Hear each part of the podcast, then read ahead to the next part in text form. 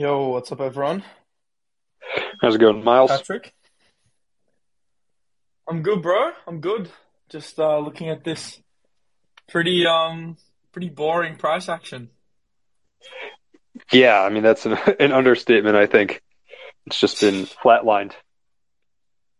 I'm pretty sure this is the tightest range Bitcoin's been in since um even if since January actually. Started Jan. hmm Yeah, well, I'm just thinking back. We did have that really flat one in the high teens a few months ago. Um, you know, it's, it's been good. It's given me a chance to get caught up on some research. I'm really going down the ordinals rabbit hole the past few days. Oh no. You've been oh no, you, you've taken the ordinals pill. The orange pill. I, I have. I've, I've taken the taken the ordinals pill. I mean, it, they're more than just NFTs. Scott, what do you think of um oh, by the way, welcome to the space. It's your first time joining joining Thanks, the man. space. We have a good time here. Um, talk about a bunch of stuff. I was go- I wanted to ask you, what, what do you think of all this stuff building on Bitcoin, like the the ordinals and the um Bitcoin DeFi stuff? I will literally support anything that triggers toxic maxis. So um, you can literally put dirty sho- dirty shoes and used cars into the Bitcoin blockchain just so I can see them react. So I, I, I'm a huge fan of all of it. But actually, I think it's quite cool. I think it's cool too. I like it. I mean, why not? Like if it's there, if, if it's there and if it's possible, why not experiment? That's kind of my Ah. opinion on it. Are we talking about stacks? Yeah. Oh, okay. Yeah. I, I I look at stacks like the, the, um, DeFi, uh, like DeFi on Cardano. It was kind of their moment, like that pumped it. I look at the same thing for stacks and Bitcoin. Um, the Bitcoin maxis are going to be like, oh no, this is the next best thing since sliced bread. Let's check it out. We can do in it. Oh wait, NFTs. Oh yeah, cool. NFTs have been done on Ethereum for the past five years or four years, but whatever. Um, but yeah, I think it'll it'll it'll be fun. Better better late than never though. Yeah, no kidding. Yeah, I think the stacks. Yeah, I think the stacks guys are sort of stuck between a rock and a hard place. I, I love Muneeb. Like I've talked to him. I was with him in Dubai only a couple weeks ago. But you know, the the anger the Bitcoin sort of toxic maxi side who don't think that Bitcoin should be anything other than Bitcoin and shouldn't be programmable. And they have a hard time, I think, engaging the people who you know are on ETH, obviously, or, or other chains, and believe that everything should be programmable and built on each chain. So it's a really challenging situation for them, I think. But I, I love what they're doing. I mean, uh, yeah, I don't, I don't necessarily understand it because even like, if you want to compare Bitcoin to gold, for example, like in the real world, gold isn't just used as a store of value. Like it's used to create like conductors and, and it's used in electronics and kind of like any commodity is also used for multiple purposes. Fiat currency is used for multiple purposes as well. So it's kind of just like, I don't see why Bitcoin needs to be like boxed into just one, one thing necessarily.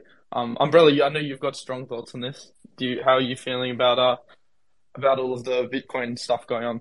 I spoke to you like obviously a couple of weeks ago about it, but Yeah, I mean, I think segue. it's like a, a fundamental event that we're going to look in the future and say, you know, this is one of the key things that kind of change the dynamic of, of the markets and how it's used. I, I know we're seeing right now, I think there's about 45 minutes, 50 minutes left of the Yuga Labs, their ordinal auction.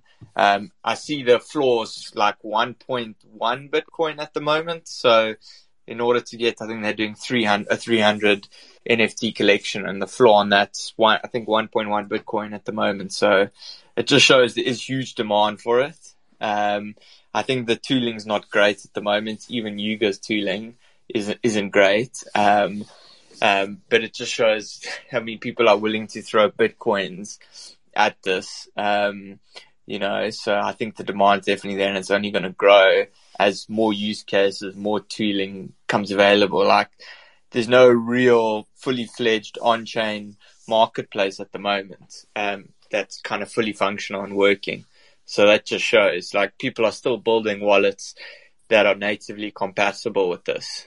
Um, so yeah, I think it's still early in terms of the, let's call it Bitcoin NFTs, um, that specific space.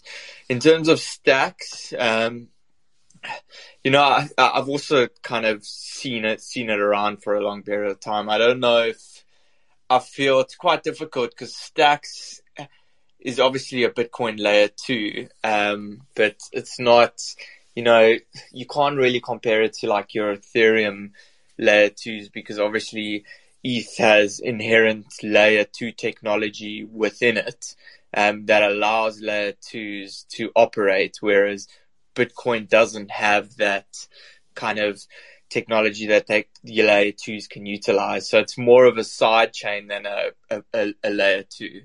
Um, and I, I've never been a huge fan of side chains because you know, they, they don't really inherit the security and the kind of protocol and everything done on them is kind of doesn't really inherit the value, I feel, um, of kind of what's done on the main chain. Whereas layer twos like Arbitrum or Optimism do kind of inherit a lot more of that value.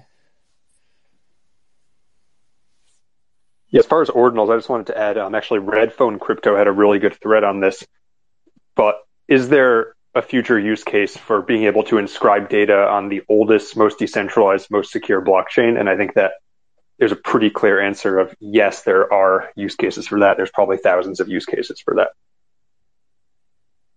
Yeah, I think it's super interesting. Uh, it's definitely something I've I've been kind of going a bit further deeper down the rabbit hole. I see XO, you're with us as well. Kobeissi, welcome guys. Hey, hey thanks for having us on. So I introduced you both at once, which is like probably a, a Spaces hosting mistake. Um, it's uh, Kobeissi, your first time on the on the space, so I wanna I wanna welcome you. I'm a big fan of your content. Um, yeah, as well, thanks, and, and thanks. of course the newsletter. Thanks for having us on. It's definitely a crazy time, and you know, crypto, equity, bond markets, just about anything. So. Yeah, there's there's certainly a lot to discuss. I think where I want to kick it off um, so basically, like I think the format for today is we'll we'll talk about more like price action related stuff, go into macro a little bit to um, start the space for the first thirty to forty five minutes. Then I want to discuss some like crypto specific topics. Um, after starting more macro, like of course, um, touch on the Mt. Gox and Shanghai stuff, but also some of the Tether FUD, uh, Binance FUD. I think these are general headwinds, which are I think spooking investors to some extent. And then, of course, we'll get into all the altcoin stuff. Probably circle back to DeFi, ordinals, all that stuff in the last in the last hour or so. But we have some uh, we have some very very good traders like like XO and macro experts like Kobeissi and, and, and as well as um, Scott as well in the spaces. So let's let's utilize the brain power here to dig into what's happening at the market at the moment. So I guess the only way to start is really this this price action. This is very I guess boring, flatlined, crazy price action. I saw Scott and Kobeissi both both of you tweeted and said this is like like a, a dead patient at the moment.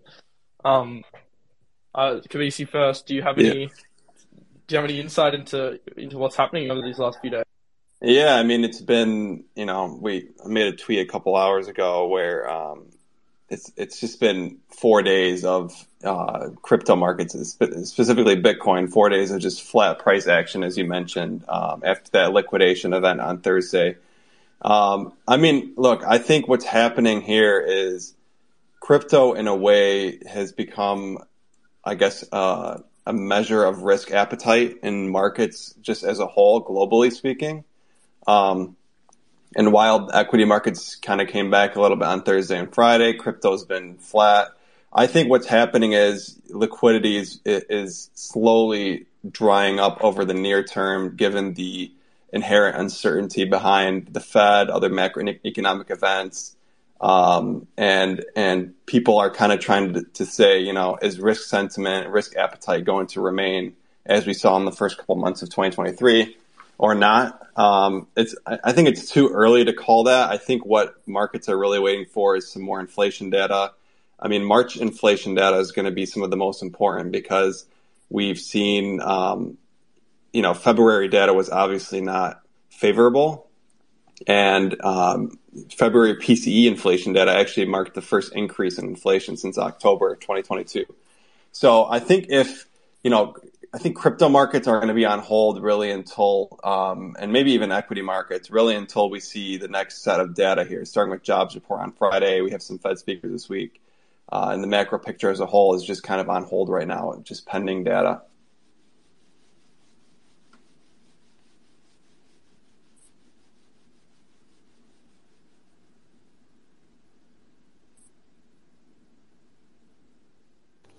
Miles, are you muted?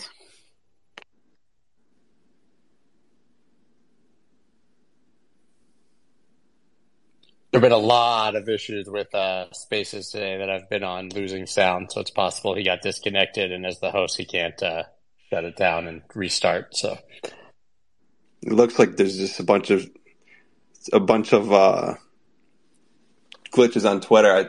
I, I we speak we speak with Elon pretty regularly about glitches and stuff going on. It seems like they're just overwhelmed right now. XO, you should talk about price action, buddy. It's your thing.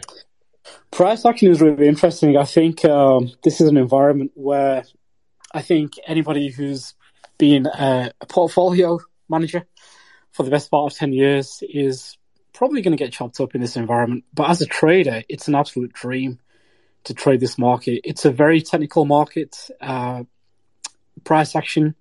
There's opportunities for longs and shorts, uh, whether that be crypto or equities.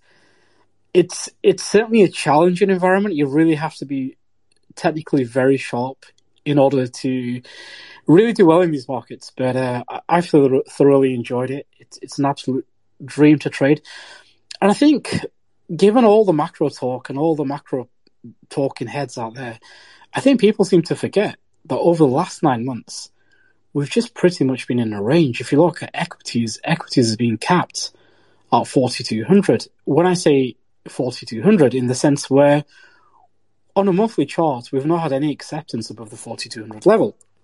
And then we've seen the lows being printed around about 35, 3,600 on the monthly chart. And all prices done has been contained within that range for the best part of nine months. And the same could be said with Bitcoin as well. Bitcoin has printed the highs in June at 25k, printed the lows in November at 15k, and you know we, we saw a recent revisit of price back at 25k. So across the spectrum, across all the core indices, it's very indicative to me that we are in a range bound environment. We're probably going to continue in a range bound environment. But I think what's really interesting for me is the fact that the Fed has been pushing this soft landing narrative. And is this really the same Fed that we're going to believe with the soft landing narrative that pushed on, pushed or sold as the uh, inflation is transitory? I don't really think so. I don't believe that. And I think there's a real risk in the markets where we are seeing a repricing of rates, which is likely to go higher. Uh, as from a macro perspective, growth is fairly strong. Uh, inflation is remaining to be sticky. The job market is very tight.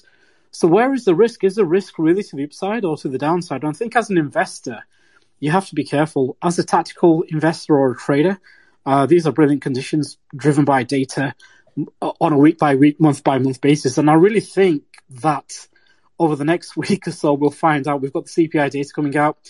We've got the Fed uh, FOMC. There's there's even a probability now. If you look at the June 14th Fed's funds rate pricing, it's pricing in a, a 56.5% chance of the Fed's funds rate going to five and a half, you know, five and a half percent. So currently the Fed's funds rate is at 4, 4.58. That leaves us with potentially another 100 basis points. Now, is the Fed going to lose their credibility? Because JP has always, he's recently talked about the fact that, you know, we're going to go with 25. 50 looks likely to be off the table, but if they go back to a 50, then what does that mean for the Fed in terms of their credibility?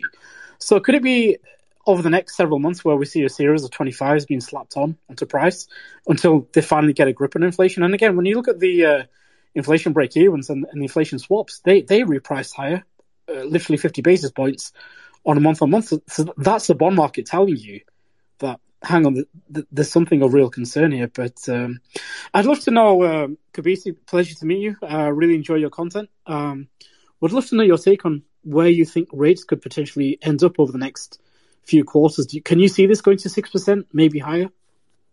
Yeah, th- thanks, XO. You too. Actually, I was going to tell you, really, really like your feed and your content, and definitely echo your your point on the whole technical price action. Uh, regarding rates, I mean, as you mentioned, we we're like obsessed with the whole rate situation. I think we tweet about it 50 times a day, but um, we're I mean, look, the, the, expectations are they're they're shifting very rapidly. Almost every day they're changing. Um, we, I mean, I think personally that if if if the Fed um, the Fed really wants to get inflation under control, they need to raise rates even 50 basis points in March, which is right now looking like a 31% chance. Uh, but we we've been saying that the Fed really needs to start raising quicker um, and just get that that Fed funds rate up to. Uh, I mean, six percent is right now looking pretty unlikely. I think we could see five and a half to five point seven five percent um, by you know the summer.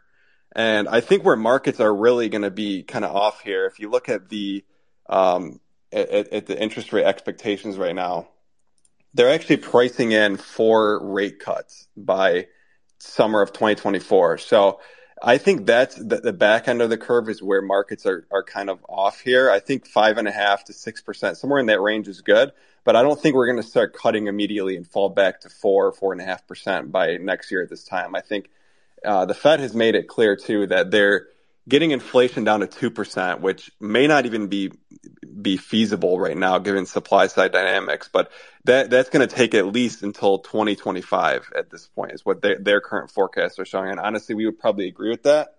Um, so I think right now, I, I really think that we should, that, you know, the Fed needs to keep raising rates quickly, get close to 6% if possible. Um, and then kind of hold rates there. And I think you're seeing an, an increasingly divided Fed right now because they're number one, um, you know, the the whole thing about every Fed speaker coming out every other day and, and giving a completely opposite view is becoming much more common. Um, and then you also are seeing where uh, you know you can kind of tell that Powell's a little bit hesitant in some of the remarks he gives after um, the, the Fed meet the Fed meetings happen in his statement because I think there really is a divide kind of kind of growing here. There's a, one camp in the Fed that says we're going to have a soft landing. We keep raising, you know, we raise rates another 25 bips, maybe two, three more times, and hold it there. And then there's another camp which we're in saying get rates higher, go to six percent if you have to, five and five point seven five percent. And then, you know, once inflation starts coming down, and especially because you have to overcompensate on the demand side, then you can start to talk about cutting rates and, and just forget this whole thing about a soft landing because I think it's too late for a soft landing already. We've already crashed. Yeah, I agree with that. I think the expectation for me is a hard landing. I have a question for you though. Let's assume that the Fed does go to five and a half percent by June. What happens in the case where do you feel that China could pose a real risk to passing on inflation to the uh, US economy? And if that is the case, then surely that exacerbates inflation. What's your thoughts with regards to the whole China situation? And the the mm. the China the, the just about the worst possible thing that can happen right now is some sort of economic warfare slash countries digging into each other with sanctions or or banning various you know forms of trade. That's the last thing that we can afford right now because the reason that inflation has been so persistent. It, it's it's really not even because of the Fed. The Fed is doing just about as much as they can on on the demand side. So you know, inflation has two sides: demand and supply side, and the demand side is already overcompensating for you know supply chain disruptions, war in Ukraine. Um, COVID is still kind of spilling over. I mean, that's really what's driven a lot of inflation. And uh, the tensions with China, particularly if we start seeing sanctions or, or, another trade war like we saw a few years ago, I mean that would that would be just the worst possible situation. It would actually, we think it would actually send inflation well above, uh, you know, the where, where we're at now, maybe back towards nine or ten percent.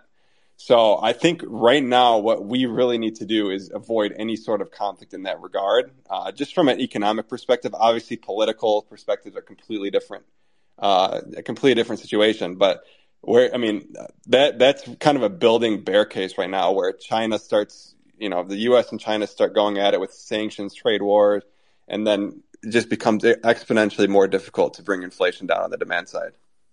The Fed has roughly a 100% hit rate of overshooting in both directions historically, though. So I would actually respectfully take the other side of that argument, which is that they probably have already overshot. We're already seeing signs of disinflation I mean, if you look at commodities, I mean, the price of natural gas is what the same as it was in 1990. I mean, gas, oil has obviously come down tremendously.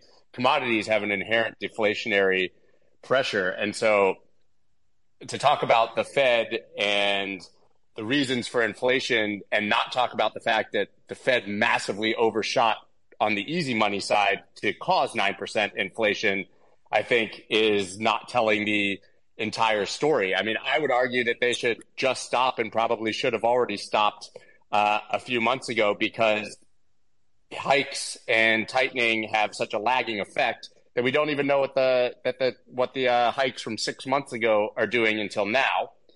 And we've obviously seen inflation come down from mid nine percent or low nine percent to mid six percent. So I, I think you can make an argument in the other direction. And frankly, I've been under the assumption that we are that the Fed is going to obviously cause a recession or otherwise. I had an interesting conversation this morning actually um, with Cam Harvey, who is the like famous economist who was the first person to identify and write a dissertation on the relationship between the inver- inverted yield curve and recession. Right, and since the 1960s, eight out of eight times that the yield curve has uh, gone inverted, we've seen a recession. And he actually made the argument today, which shocked me, that here in the ninth time, and it's his model, that he thinks that this time is different, uh, which we all know are the four most dangerous words in investing. But he actually surprised me and made me think that uh, perhaps uh, I was wrong and that the Fed actually could pull off a soft landing or an extremely mild recession, but that they've obviously, he also believed that if that's the case, they would have to stop tightening now or uh, would have hopefully done it uh, in the past, which obviously is not something we can do. So as for the easy money environment that you guys are talking about, I think that is dead and done for a long time. So people who are anticipating a pivot back to loose money policy and uh, rate decreases, I, I think they're going to be personally, I think they're going to be waiting a very, very long time. And interestingly, if you look historically in the past, you get the yield curve inversion, then the Fed pivot, then the bear market right? We've obviously seen prices come down, but if you look, that's been the pattern that we've seen in the past. So waiting for this uh, magical Fed pivot to pump your stocks and your Bitcoin, that's not what's happened in the past. And people seem to be missing that point. But I, I mean, I just think that no matter what happens, we're going to see the Fed overshoot, and that may have already been the case. I think part of the risk, though, is given that you don't know yet if they overshot or not, it's entirely possible that they did. You wouldn't know until a few months on the line. But the the problem is, and this is what you know, there's a growing voice in the Fed. You saw, I mean, Kashkari, the Minneapolis Fed president, said it last week, is that if you they they would rather overshoot than they'd rather over tighten than under tighten, right? Because then you have inflation entrenchment, you have wages rising. That's that's the most dangerous situation to, to kind of avoid. So I, I still think that could they have overshot now? Yes, but is there a much lower chance that they overshot if they get rates closer to six percent? I think so. And if if that means that they went a little bit too far, and it puts us in a mild recession, well, the mild recession, in my opinion, is is inevitable either way, and it, and it does kind of eliminate that whole situation of inflation, entrenchment, and, and wages. It does, but it raises the possibility of much more than a mild recession. Scott, what's your thoughts on then the fact that um, the services PMI is still above the level it needs to be, still above the level that it should be? It's trading at 55. Again, it came in flat in compared to January, which would you not believe that adds more cause for concern in terms of the Fed and they probably need to be more hawkish and higher for longer? I think it does. Yeah, I, I think that that's a fair disinflation yeah. argument. Yeah, I mean, I think that that's a that's a fair argument. Um, but once you go deep down the rabbit hole of the calculations of inflation and see how often they uh, quote unquote pivot on the way that those things are calculated and the way they analyze that data, it's very hard for me to give much credence or credibility to a one month change without seeing the data over a longer period of time. But listen, I, I don't particularly trust the Fed, so I might not be the right person to uh, ask that question. I, I, think there's an interesting correlation, something that I've um, I am observing, which is the relationship between the yield curve, the, t- the twos tens, and the three month and the ten year. Uh, I think I've got it on stats here. The US twos tens has been inverted for 243 days. The three month ten year, which is a, has a very high record of um, preceding a recession, it's been inverted for 131 days. I think the real risk is that both are deeply inverted, and the duration has been fairly extended compared to previous recessions. But I think there's a really nice correlation where the yield curves lead to the downside versus the uh, manufacturing PMI by generally six to 12, sometimes 15 months. Uh, I think the bottom of the market, or what I'm really looking for, is that we know that risk on is conducive to growth being positive. Uh, I still believe that there's there's some significant downside to be seen on both the manufacturing and services PMIs, not just in America, but we know In fact, occasionally uh, there's been times where China can lead uh, to the downside, and it also impacts the US economy by a lag of two months. So I still think that there's real risk to the downside, unfortunately. And um, one of the things I'd like to see is a deceleration of the PMIs in the bottoming phase, because if you look historically at the charts between the correlation between equities, PMIs, and the yield curve, um, obviously you need to see the curves come out of inversion. You need to see the PMIs bottom, and when the PMIs bottom, you then see an environment that encourages um, stimulus and uh, risk on appetite. But I don't think we're anywhere remotely close just yet. So I'm not sure what the future holds for anybody looking to invest in this environment. Uh, for that reason, I just think it's very conducive for those who are very technical and excel at trading the markets both ways. I wanted My, to. I just wanted sorry, to check Scott, if Miles was back. Yeah, yeah, yeah. Making sure you were back. That's why I was going to ask before I- I kept uh, rattling on. To be honest, you, you don't even need me. XO is like a, a great um, host as it is. He, he'll ask you great ma- macro questions. But uh, yeah, sorry, Space has just rugged me for a little bit. The, I mean, it's notoriously glitchy, right? So I had a few few issues. I wanted to point. I, I just pinned actually a tweet you did, um, XO about the like I guess like the Wyckoff scheme um, fractal schematic you outlined. I think a few days ago. Uh, that that, Yeah. that tweet really caught my interest. Also got a lot of bulls very upset. I, I wanted to yeah kind of ask you what your thoughts are um, behind that. Yeah, I think Wyckoff is subjective to how one perceives or how one applies uh, the Wyckoff scenario. Look, at the end of the day, ultimately, what is Wyckoff? It's just an accumulation range or a range of distribution. But I think what it does help is us to understand perhaps what part of an accumulation phase are we at. And I think what's compelling for me is that on November the 15th, we saw a very high volume of capitulation and some form of backwardation as well, if I recall correctly. So could it be the case that we've seen selling capitulation and then over the next six to 12 months, we see a range bound environment where we could even revisit, you know, a spring in phase B or a spring in phase D? Is that 14K? Is that 12K? We know Bitcoin has a habit of overshooting both to the upside and to the downside. It's very extreme in its price movements. So I think, you know, it's, you should never really try to marry a bias, which is obviously for in this example. I think this is just more of an illustration purpose. Like, look, perhaps this is the beginning of a macro accumulation range.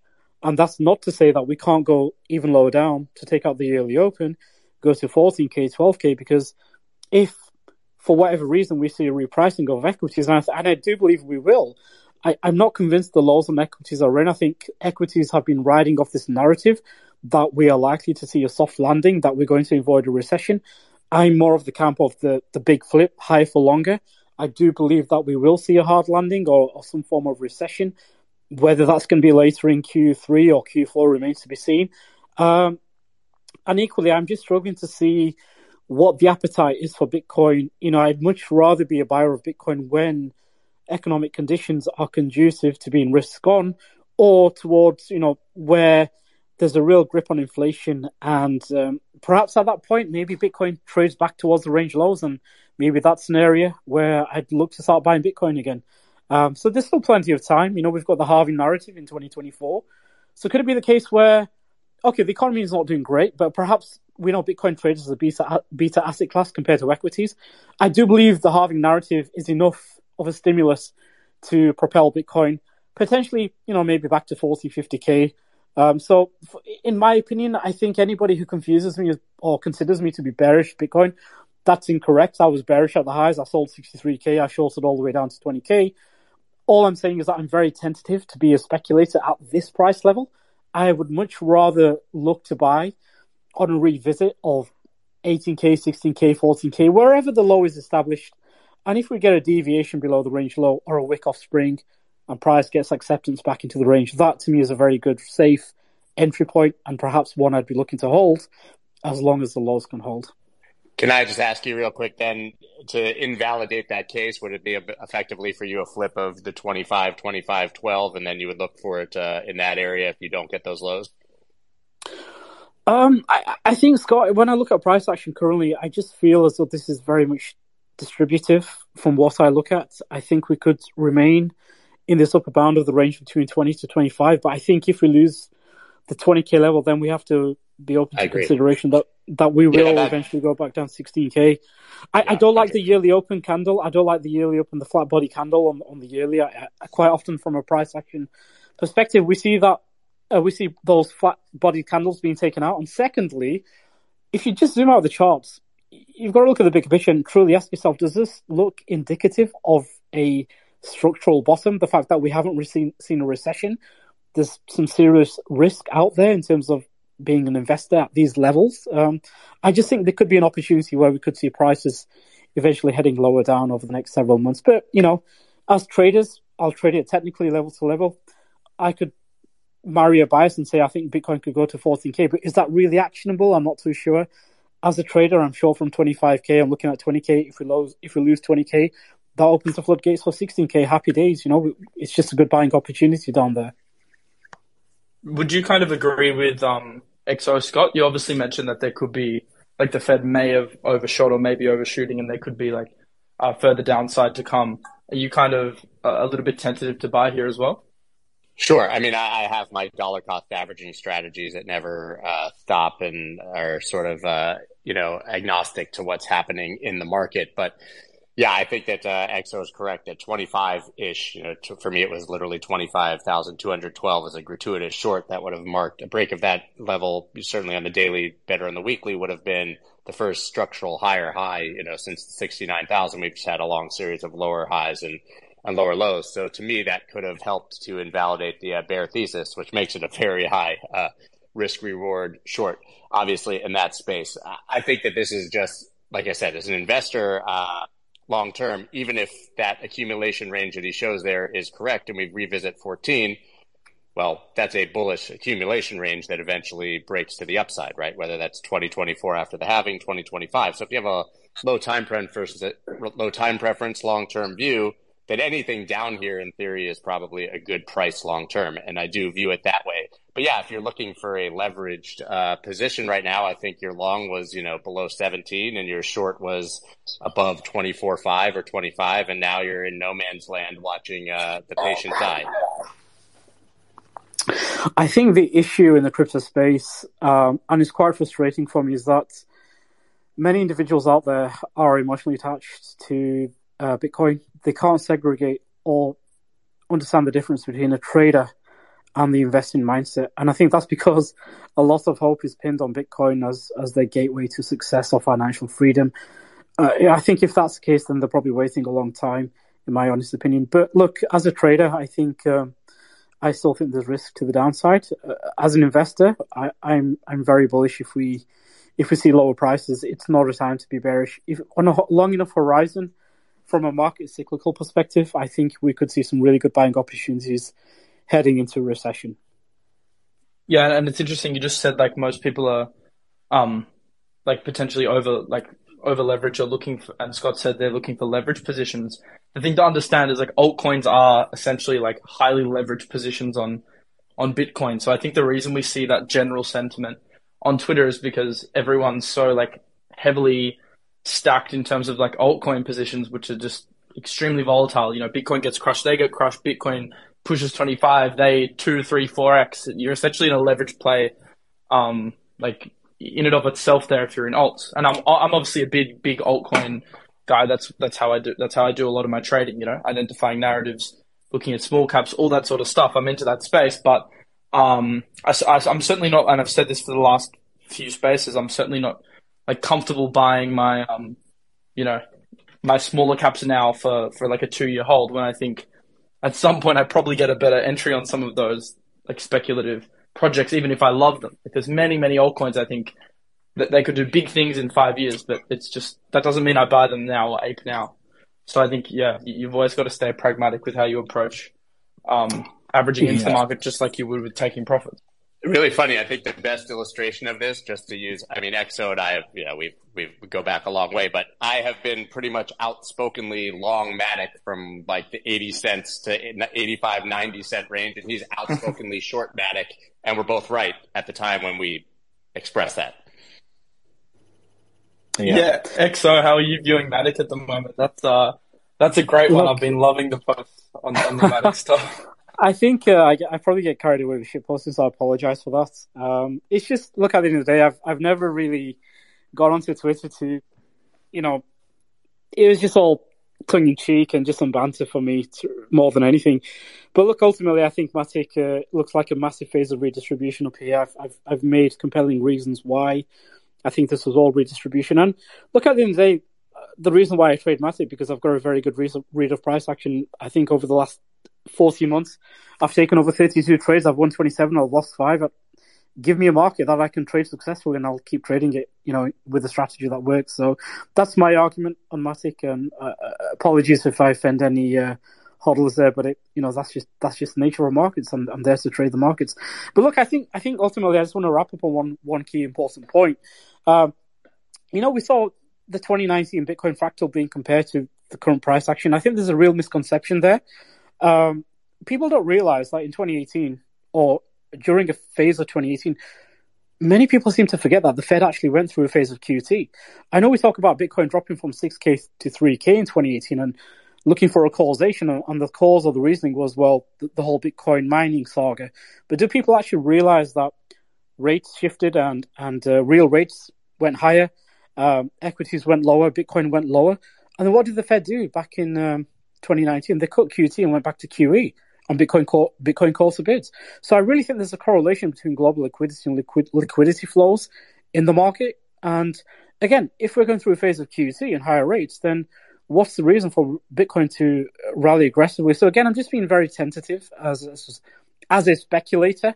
Uh, knowing that the data that we can look at historically, uh, that there's some correlation between global liquidity and Bitcoin, and clearly we're not in that environment right now. So I think that's that's something that Kobeissi touched upon as well, which you know I'd love to hear his views as to where or when he thinks uh, we could see an influx of sustained liquidity coming back into the markets. Yeah, I think I mean the liquidity picture is kind of pretty similar all around the board, equities and and and uh, crypto and just about anything that requires risk appetite. I think, uh, like I said, it's it's it's really pending on data. Um, and I think, I mean, look, this market is extremely headline um, reactive. I mean, they they just about any headline or, or statement that the Fed or anyone says is being utilized uh, by both sides as a way to kind of drive their narrative. So, in the case, I think what it's going to take for liquidity to really start returning um, obviously, some sort of quote unquote Fed pivot would, would spur that maybe over the short run, though. Even with a Fed pivot, I don't think we avoid a recession. Um, in the longer term, I think which which Scott also kind of hinted on. But um, I think to get liquidity really coming back, you're going to have to just see, you know, more proof of disinflation, um, and then also the equity markets have been pretty range bound, um, and, and, specifically the S and P has been stuck below 4,200 resistance. I mean that that has held like a wall. Um, so I think you need to see, in this case, equity markets start leading higher and, and, and break out of this range before you see, you know, the cryptos of the world start following and and seeing more liquidity get in there. And I and it's also important to note that after this this large bear market we saw in 2022, a lot of the this the um, the capital on the sidelines was redeployed over the last few months, and that that kind of drove the move off the lows. There's actually a report that came out um, on the Wall Street Journal about how um, uh, savings um, in, in, accounts of 250,000 or more contributed to the first drop in the overall um, savings in the U.S. since 1948. So I think what that what that tells us it's not ordinary people are, are you know losing their savings necessarily. It's more that capital that was in, on the sidelines for so long during this bear market has already been redeployed, and that's why you saw this huge liquidity injection into the new year, and now it's starting to dry up again. So I think there's uh, the long long answer short is that there's a lot of factors, but you need to see inflation keep coming down, more signs of disinflation, and you also need more money on the sidelines to start rotating in, even though a lot of that has already dried up. I also just want to jump in quickly and, and remind everyone to definitely subscribe to the Kobeissi newsletter if you haven't, because all this stuff will be summarized um, weekly for you guys, and you're going to get a good a good insight. I'm a, I'm, I'm a subscriber as well. I also love your content as well. I think it's um, I think it's super insightful and well, like clear and easy to understand. just kind of Yeah, like thank you. different yeah, from no, a lot we of try other to macro make it content. uh, tailored to you know we we have people from new investors to you know we have a ton of hedge funds and banks and various Wall Street institutions. So we kind of cater to everyone and try to lay everything out as simple as possible, but also as informative as possible. Actually, on that note, I also wanted to ask Scott. I just saw yesterday you um, launched a new uh, a newsletter, and I actually looked looked at the first one. It's quite cool. It's like you're you're kind of summarizing data, um, like across the crypto space. Yeah, exactly. So I've had my other newsletter. I'm on like issue 700 that I write uh, every morning. Um, but this is uh, a partnership with the Tie. I don't know if you guys are familiar with them. They're an incredible platform, but uh, only for institutions. They're effectively like a Bloomberg for crypto, real time data, real time news. And they gave me access to it uh, many, many months ago, and I found it's become sort of my go to source. But that even for me, with the amount of time I have, it would take me a lifetime to parse and understand all the data that they have in there and the ways that you can do comparisons and uh, of different asset classes. So basically, I, I asked them to dumb it down for me. I did a call. I said, "Hey, give me the most key items you have on a dashboard," and then I realized, well, this is a major edge sort of for bigger players. And so I just created basically a newsletter product that would just blast out at the daily close every single day with sort of the top metrics. And it's all, there's zero uh, human writing. It's actually very interesting. I'm big on the AI trend, but it's all uh, completely data driven and, and AI driven. Uh, so there's no uh, humans to get in the way with poor analysis. It basically just you know, presents the top news, uh, uh, different metrics about, uh, social sentiment and things like that. And you can, you know, you can check it out, uh, you can check it out I think I'm gonna- dailyclose.io. Yeah. I- I'm going to use some at my uh, on some of my live streams. Obviously, I stream like most days. I'm definitely going to start Uh. using that as a, as a nice reference because I think yeah, I think it's just laid out nicely. And I mean, I, I also don't want to like give give out too much like free No, content if it's like I, I don't or care. do you not honestly. No, gi- gi- give it away. I would give it away if I wasn't uh, paying for the data. Like all of my other content is free. It's very cheap, but it's because it's in conjunction with the tie. For me, it's not about profit. I just really saw an opportunity uh, to sort of give people this edge that uh, I know the institutions are utilizing from their platform. No, I think it's cool. And on that note, everyone, um, go and follow, give all the speakers a follow. They're all great in their own right. Um, so yeah, give, give all of them a follow, show them some love. And yeah, I really enjoy, I I've been enjoying both newsletters. And XO, you streamed as well just before. So your YouTube channel's going I strong. did indeed. Yeah, yeah. It's honestly, I've. I think streaming really help has helped me immensely from a trading perspective because I really have to be um, thoughtful about the information that I present, and it, it's had uh, profound effects on my own trading. And touch wood, you know, uh, not blowing my own trumpet, of, of course, but I, you know, I've, I'm really pleased in the way that I've traded the markets over the last eighteen months. My overall view. Um, recognizing the dangers of macro. So I think the key thing with macro is like you don't have to be a macro pro. So it's just you know subscribe to good data, good information, level-headed um, thoughts, and seasoned professionals who truly understand the game and use that to your advantage. And you know, like I said, I'm a, I'm a big fan of what Kobeissi puts out. Very straight to the point, facts backed by data, and and sometimes that's all you need, just a sprinkle of macro to ascertain when the key turning points are in the market, when it's time to really start going risk on time to be tentative, time to be, you know, uh, risk off. So I think that's been the key for me. The key ingredient is having appreciation of macro and then just letting the technicals take over from a trading perspective. I just wanted to kind of touch on one more thing in this macro segment. Then I wanted to have a quick discussion around some of the like crypto specific headwinds. Um, so I don't know if you'll stick around for that, Kobeissi, but I wanted to ask uh, t- on your macro view on the slightly shorter term now, heading into what is now, I think, a 27% uh, probability of a 50 BPS. How are you viewing the next kind of CPI print? Of course, it's impossible to like predict, but how do you think the market could react to that? Yeah, I think. I mean, we're actually up to thirty-one percent now for the fifty bips. Wow. Uh, but I Timing. think um, if if we see CPI rise again, I think we're going to go.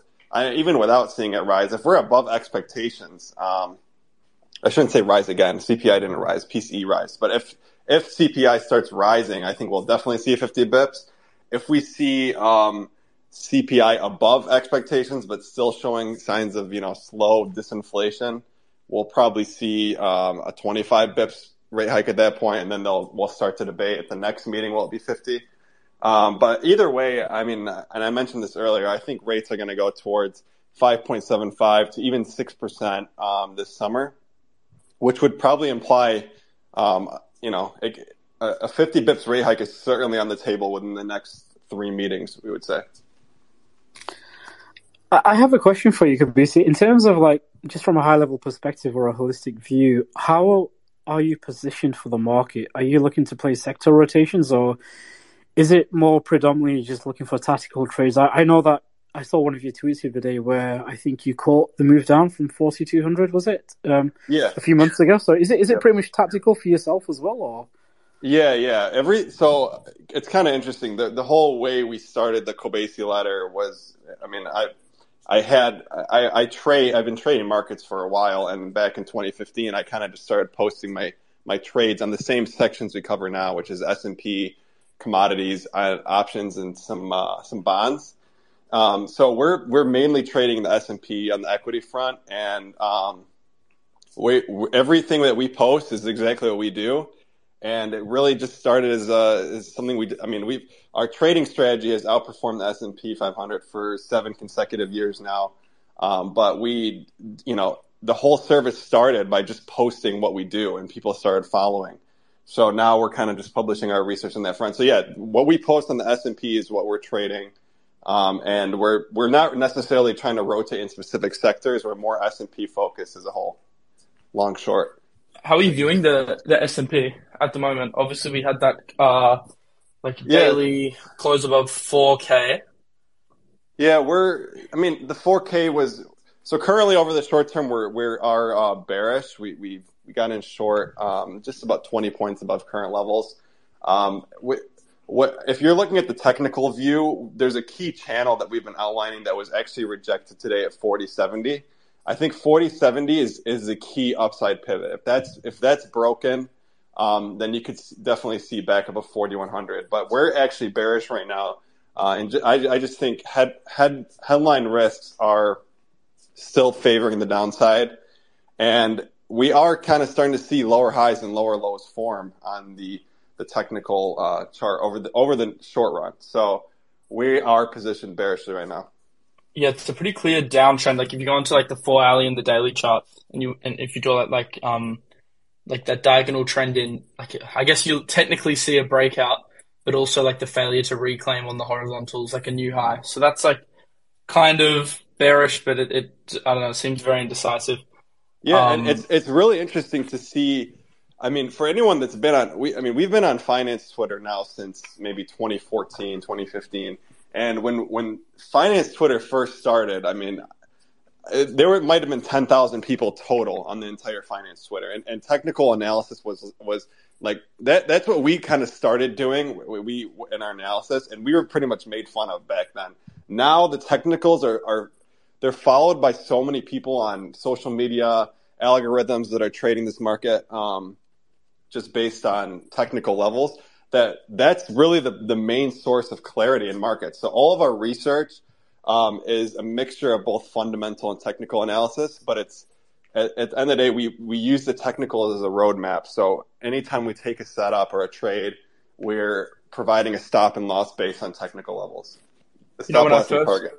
Funnily enough, when I first started like trading crypto markets and, and equities, uh, like a few years ago, like I think 2019, 2018, I was very like anti TA. I was extremely like, you know, technical analysis is bullshit. It's astrology. And to some extent, some TA is astrology when you start drawing kind of random lines and making, you know, random trends all over the place. But I I think my, my opinion shifted over time because I realized like the real power in TA isn't necessarily the fact that your line is going to create a 10% move, but the fact that your line might give you some sort of um, like benefit to your risk management. Because I was obviously like the main Absolutely. major thing about TA is it, it's really to manage risk. It's not necessarily to say like like this is the level uh, where I ape or this is the level where I like max short. It's more just like no, this is like maybe a good indicator for me to like de-risk here or start to nib- Right. nibble at a position. And once I started viewing it like that, then I I think TA has made like huge impacts on my trading Well, well, even what- when I have a fundamental edge. Yeah, I, I completely echo that because what what we what we say is, is technicals are your roadmap, right? You can be bearish or bullish with any asset or any any market, but it's at what point are you you know is your bearish thesis ha- ha- has your bearish thesis paid off enough or your bullish thesis paid off enough or at what point is your risk getting out of control on the stop loss end? The only way that you can really determine that is through technicals, in our view. Um, and the days of people, you know, there still is more like traditional modeling. Like, like I, I kid you not, when FinTwit first started, people were posting full out discounted cash flow models of, you know, here's what we're projecting for free cash flow for the next five years, discounted, and here's our enterprise value, stock value. Like that was literally what people were posting. Now it's become a lot more about technicals and, and just kind of having that roadmap to, to both the, you know, the long and the short side. And I've seen the exact same thing happen in crypto. Like obviously crypto Twitter maybe has had a, like a shorter lifespan so far, but when crypto Twitter first, when I first started jo- joining crypto Twitter, it was all like Bitcoin hype and Ethereum hype. And like you had like some Cardano maxis, XRP maxis, all like obviously very long and long and strong. And then I think now like you, you see some of the, well, the most engaged tweets and some of the fastest growing accounts, they're basically all technical traders. And that's, that's kind of how you grow a big, um, obviously there's many ways, but that's kind of how you've been able to grow like a big Twitter account in the last year or two. It's, it's that- by technicals. That's why the um, the technicals have become so much more impactful because really all it is is power in the numbers, and the more people that are following a certain level, the more reactive price will be and volume will be. And um, it, I, I just don't think that trend is going anywhere, especially with over half of market trades being placed by um, algorithms these days, who are obviously not trading based on on emotion or or, or even fundamentals, just technicals. For example, I use I use like LunarCrush to look at um, crypto data, but then also like content creators to see what's working and what isn't. I find it very interesting. And XO, you rank like top top ten for engagement on crypto Twitter in general, and that's including like um, like the Moon and these one million plus accounts, like MM. So like it's it's crazy. Like even the the amount of traction your tweets have gotten. But you know what's interesting, Miles? I've been shorting the market for the last 14 months. Yeah. It hasn't. so it's, It's- it's fascinating that uh, the, the the other accounts are pretty much shilling um, a bunch of shit coins, whereas for me, it's just business as usual. There's, there's a shorting opportunity. I'll take it. And I'll, maybe it's just the number of times the the cash tag has done impressions. Maybe that's why. But um, yeah, it's uh, credibility too. I think w- w- when Yeah, you I are guess. publicly short in a down market, that uh, that gives you like more credibility than someone that's continuously like claiming to buy the dip for.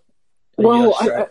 I, I think in the crypto space, it, how it works is such that you know people who ride the bull market up, everybody's making great unrealized gains, but reality sets in when when you've taken a 70 80 percent drawdown and people have eaten shit on their portfolio, and then all of a sudden you see the likes of myself and I see the impressions on YouTube go up, YouTube go up because now people realize that.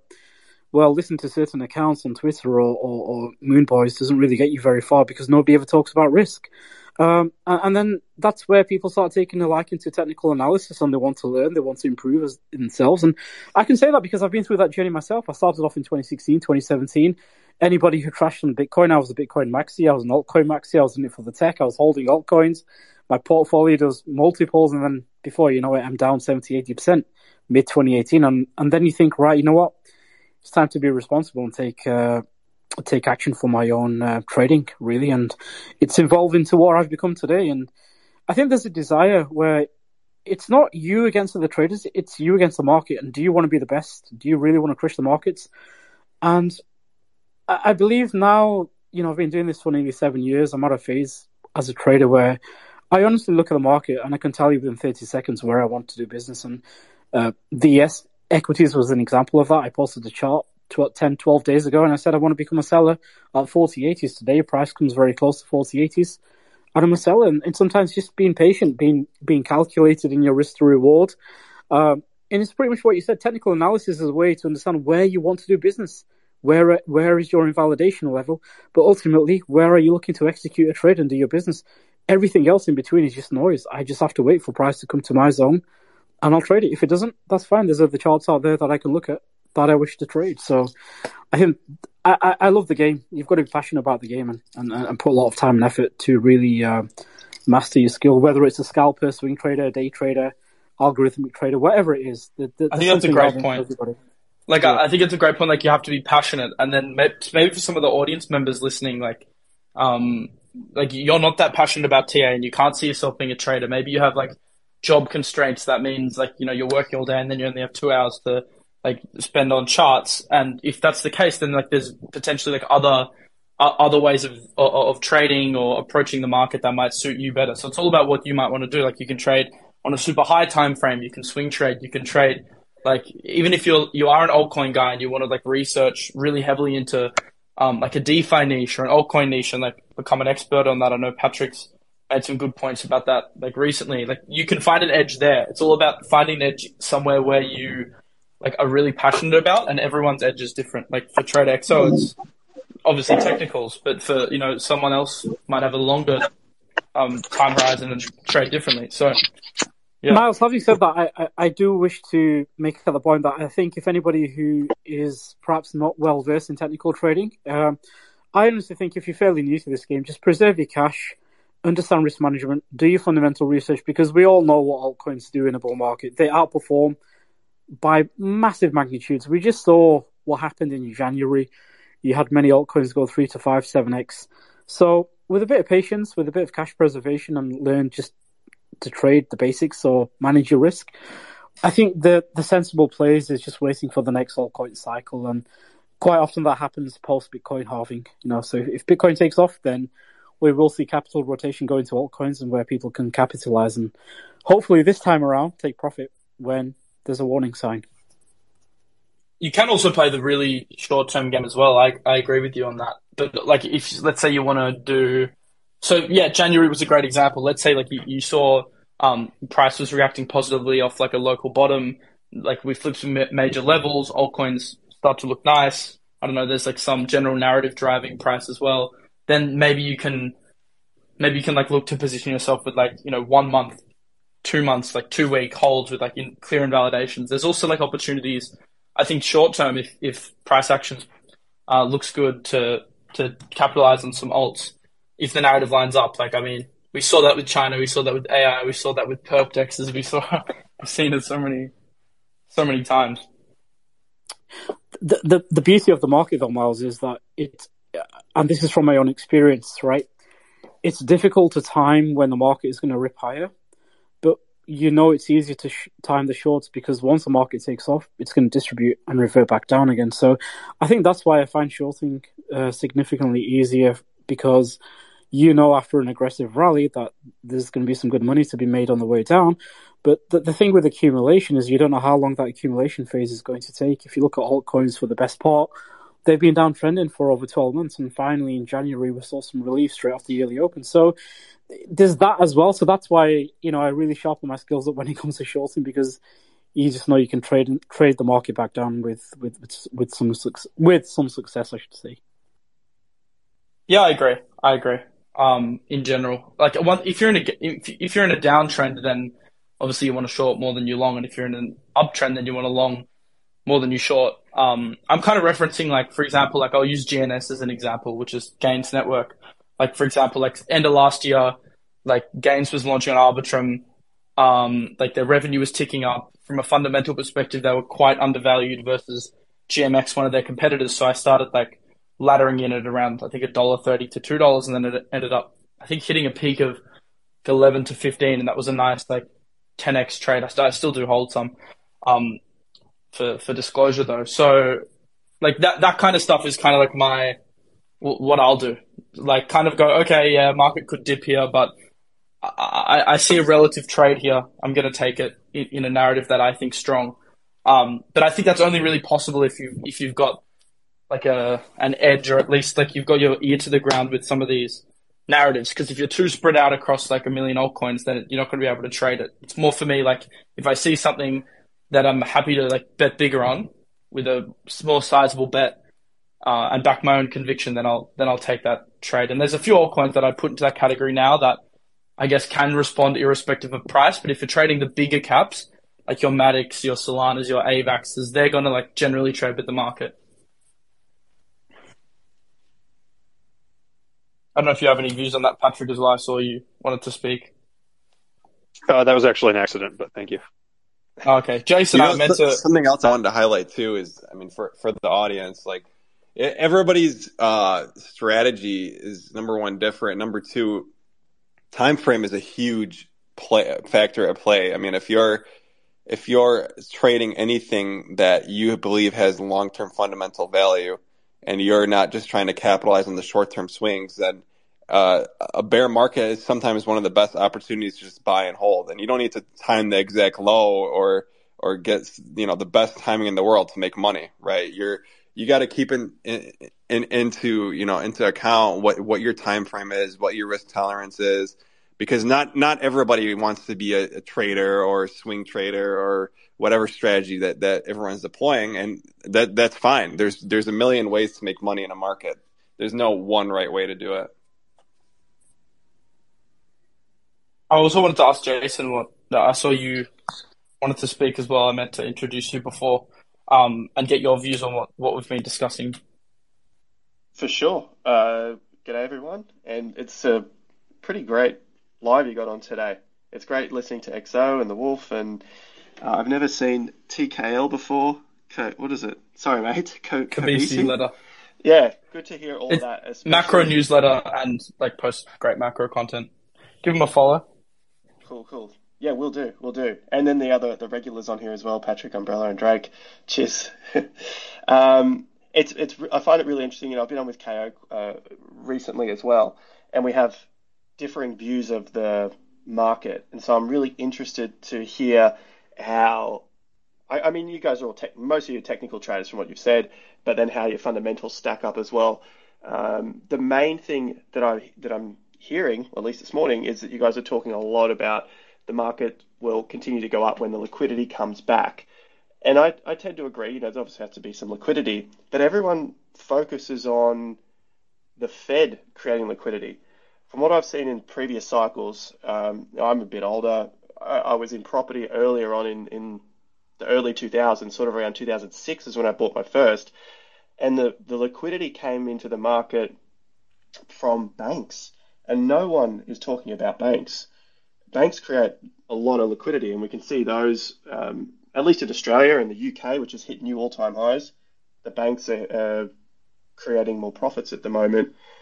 Um, so yeah, I guess I just want to get a bit of an idea from the from, from the other guys if they include the bank's liquidity, you know, the credit that's created that goes into real estate, which then flows out to the market. Everyone starts to get super leveraged up because they're all making profits off their properties, which is what I've seen in, in a couple of um, uh, two major cycles and then also some smaller, more more localized cycles. And they start to throw this money out into different spaces. They start to gamble on stock markets. They start to gamble on cryptos, you know, recently and so they get really excited with this extra capital that the that the banks have created. Is that a is that a? Can you guys hear me? Yeah, yeah, we can. Um, it just depends who we want to direct that question at. Uh, I guess there's a few speakers who could answer it. yeah, I guess Kabi- Kobeissi um, first, and maybe XO after. Yeah, I mean, I think what you know that's a good point. That the the liquidity situation is not 100 percent tied to the Fed. It's probably not even. It's probably evenly distributed amongst a lot of different factors. Um, but I also just think that liquidity a, as a whole is is, and I said this before, is more of a pre, uh, a product of risk appetite, and I, I just don't see risk appetite being sustained in this market over the near term. Um, which which will continue to just limit all risk on assets from a major breakout, which is which is also part of the reason why we've been short uh, for the last week or so. Um, the Um, near term for you, just just to get an idea, is sort of days to weeks or hours. yeah, generally weeks. We're not necessarily calling like a Right. daily move on anything. Um, maybe you know, yeah, a couple weeks at the shortest is what most of our time frames are. Obviously, things sometimes move a lot quicker and.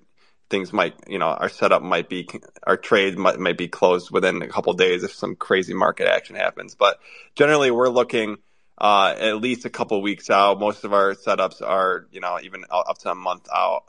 Um, so that's what we define as more of like short term. All right. Yeah, no, I can definitely agree with that. You know, I think you mentioned 4070 on the S&P. I'm looking almost dead on that price at 4067 as my um, rejection level. And I really want to see it get over 4080 in the short term to start to mount another, you know, push towards that 4200 level. So yeah, I, I agree. Short term definitely could be bearish on that.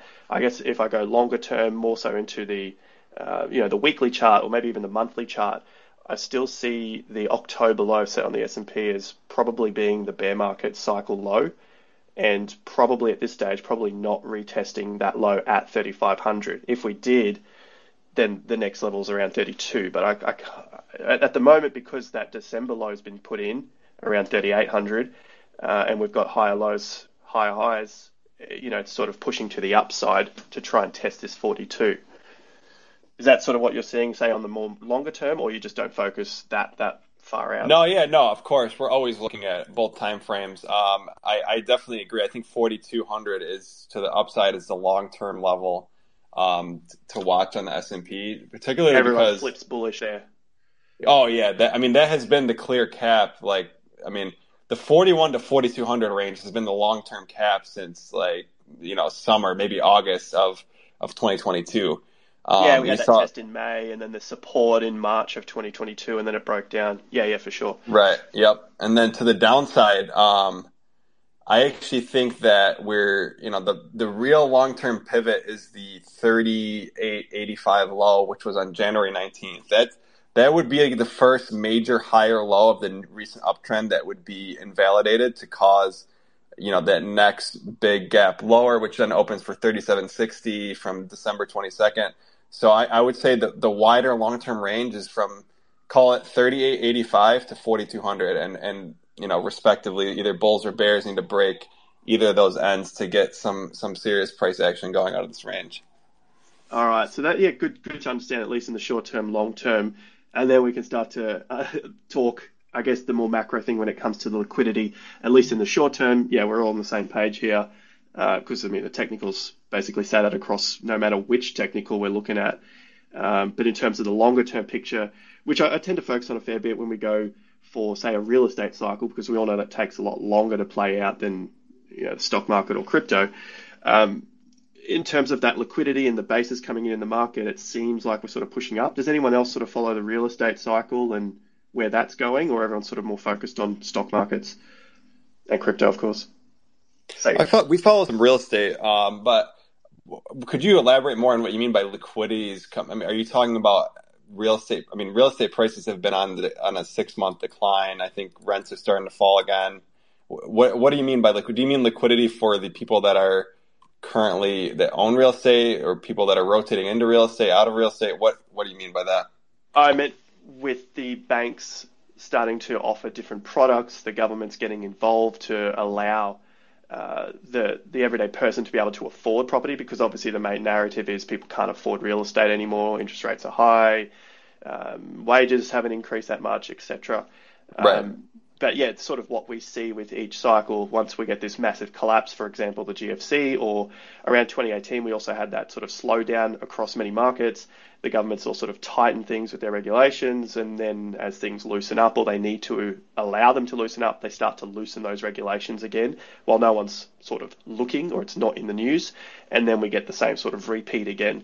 So that's what I mean by liquidity with the, uh, the Mm. banks potentially coming yeah, into I think. I think that's that's that's kind of like a, we view that as a secondary factor right now. I think look, number one, we don't think this is 08. I mean, it's a lot different of a landscape. This is more like an, an 2001 style correction or bear market with with equity valuations uh, being corrected. But on the on the real estate front, I mean, we don't think it's 08. I think you you, you will see maybe a 20% correction in the real estate market over the next year or so. It could could be more severe depending on how long rates are elevated and how high we go. But I, I don't think that any source of liquidity, uh, and this is just my opinion, um, is is going to come in from the real estate markets and within the next year at this point. So if you're looking like five years out or three, four years out, that that's certainly you know that would be like the, maybe the start of the next secular bull market type of thing. But Do you think for- it might take about three years before the real estate market starts to move up again?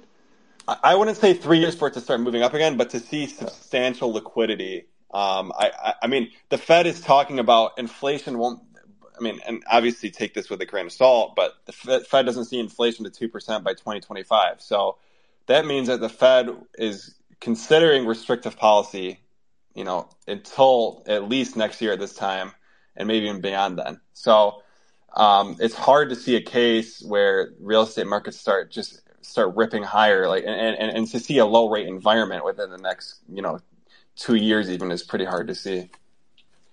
So is that sorry? Um, oh, XO, you want to say something?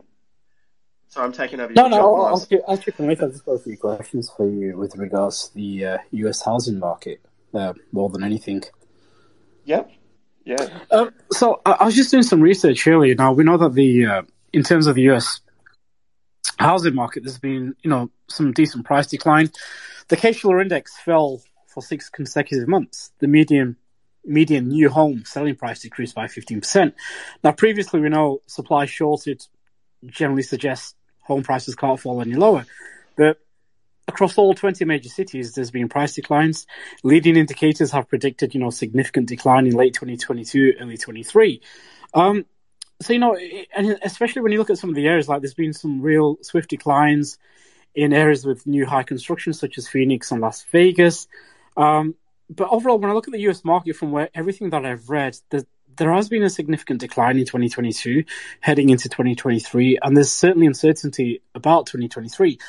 Now, we know that there's two housing markets in the US, right? We've got existing home market and the new home market. Now, existing home market involves buying and selling homes with previous owners. New market uh, home involves purchase, purchasing newly constructed homes. Now, if we know that existing home market represents about 85% of all transactions, and new uh, home market is 15%, but there's been a significant drop, and uh, and like I said, if there's a reduction in supply, then you'd you'd hope prices would hold up. But I don't think that's the case. I, I don't know what your views are with regards to that, knowing that the existing home market only has, I think, around about three months of inventory, which is extremely low, and, and prices typically typically rise in the situation, but we're not really seeing price stability. I, I suppose over the next you know, are we going to see price stability over the next few months? I'm not too sure. Just, just wanted to know your, your thoughts on the US housing market with regards to some of the uh, facts that I've just stated there. For sure. Um, over the next few months, I, I think it's probably too short of a time frame for real estate itself. But if I, I span it out a little bit longer, maybe over the course of this year into 2024, I'm seeing a turnaround because of the different areas of the US. So you've got the couple of markets that you talked about, you know, the existing and the, the new builds. I'm also looking at the different areas which you've probably seen the data for as well, where you've got like, uh, was it the West Coast, your your your Seattle's, San Francisco's, California's, all those sort of cities that people traditionally buy up into, usually at the beginning of the real estate cycle, and then as we get that shift through halfway, they start to uh, leave those markets for whatever reason that comes in at that time. And this particular cycle, the reason was uh, the pandemic. You know, people leaving those cities and moving to other, you know, out outer cities or uh, the other states that people tend to move towards. In This case, it's been Nevada's, uh, Texas, Florida, that sort of thing. And you also said that those areas have also seen a decline.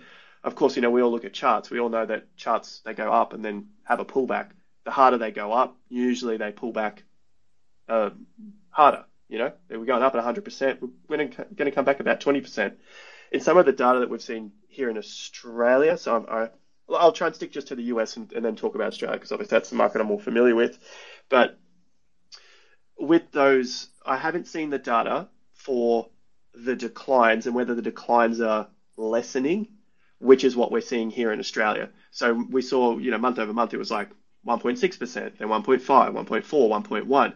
And as chartists, we can tell, well, you know, the the drop is becoming less and less, and usually that's a sign of a, a, bottoming, and we start to move away again. Which, of course, in real estate will take many, many months, and we of course have that lagging data as well. So, in terms of uh, your your questions, whether that's going to start turning around again, because there was, I think, what you said, there was about three months of inventory left, or at least that's what the the data's saying potentially that will come towards the end of this year. And usually in these times when everyone's sort of confused about what's going on, we, we all know that when it comes to the, the market sentiment, they're usually the best times to be to be buying up. But then the the problem is, well, is the confusion still too early on in the cycle, or are we coming towards the end of that confusion?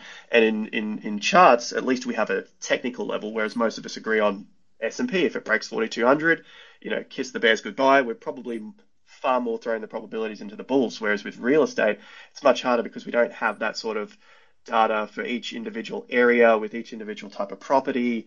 Like it's just a little bit harder to see, which is why we sort of then focus back on in terms of where we are in that cycle with the, the slowing of the declines and then try to compare that to how far up was the move previously uh, to give us a better understanding of, you know, are we about to experience a higher low in the prices or is this continuing to tumble? So in terms of where we currently sit, I think we're sort of coming towards that higher low point and then we start to wait to see those other factors come into the market, uh, maybe next year or the year after. But we're also seeing it here in Australia, some things in the UK as well, where we're starting to see some of that liquidity come in from the banks rather than the Fed, you know, the government, which then allows the buyers to come in and you know, start to pick up those properties again and start to move those prices. Would you say that um, home builders still have too much supply, and we are going to see supply numbers jump up again as buyer demand slows down under the pressure of um, higher mortgage rates. I mean, if you look at Europe and the US with rates likely to push higher, I think in January we saw some form of resurgence in the housing market. Um, but I think as rates have continued to push on, there's been a realization that perhaps it's not it's not a good time to well go out and then purchase a property on high mortgage rates. I, I think those individuals are locked in on a thirty year um, mortgage are fine, but yeah, and really... I think the majority of the market is locked in at uh, below four percent. I saw something today. I think it was about seventy or eighty percent of the market is below four percent on their mortgages in the US, which isn't going to affect them for years. And so it kind of takes away that fear of all these mortgages coming um, coming off their, their contracts or their terms and then you know dumping on the market because their their mortgage have gone up double or triple. So I think that's kind of a fear that the media has brought in. Um, sorry, you were you were finishing a question. Yeah, but doesn't that also then um, bring about a slowdown in demand because people are now less reluctant to move because they know that they cannot afford higher rates. So then there's is there a question of activity in the housing market will decline and therefore we'll see a drop off in demand and still there's too much supply inventory because of higher rates? I think it there's a few different things there. You know, we tend to just focus on what can the average consu- consumer afford uh, and we sort of focus on them whereas there's sort of just like one person buying one property as opposed to you know a company that could buy multiple properties or um, you know overseas investors that can afford multiple properties. So there's that which I think takes care of more of the demand, and they're sort of looking for other areas to to invest. The other thing is uh, we're sort of just focusing on what can they afford now at these interest rates, whereas we're seeing different things happen in Australia and in the UK, and we may start to see them in the US. I'll have to go and find more of that data, but things like they extend the um, the mortgages. That happened in China actually. So instead of being able to have a mortgage at 70, you can get it up to 80 years old. Like just absolutely stupid, crazy things.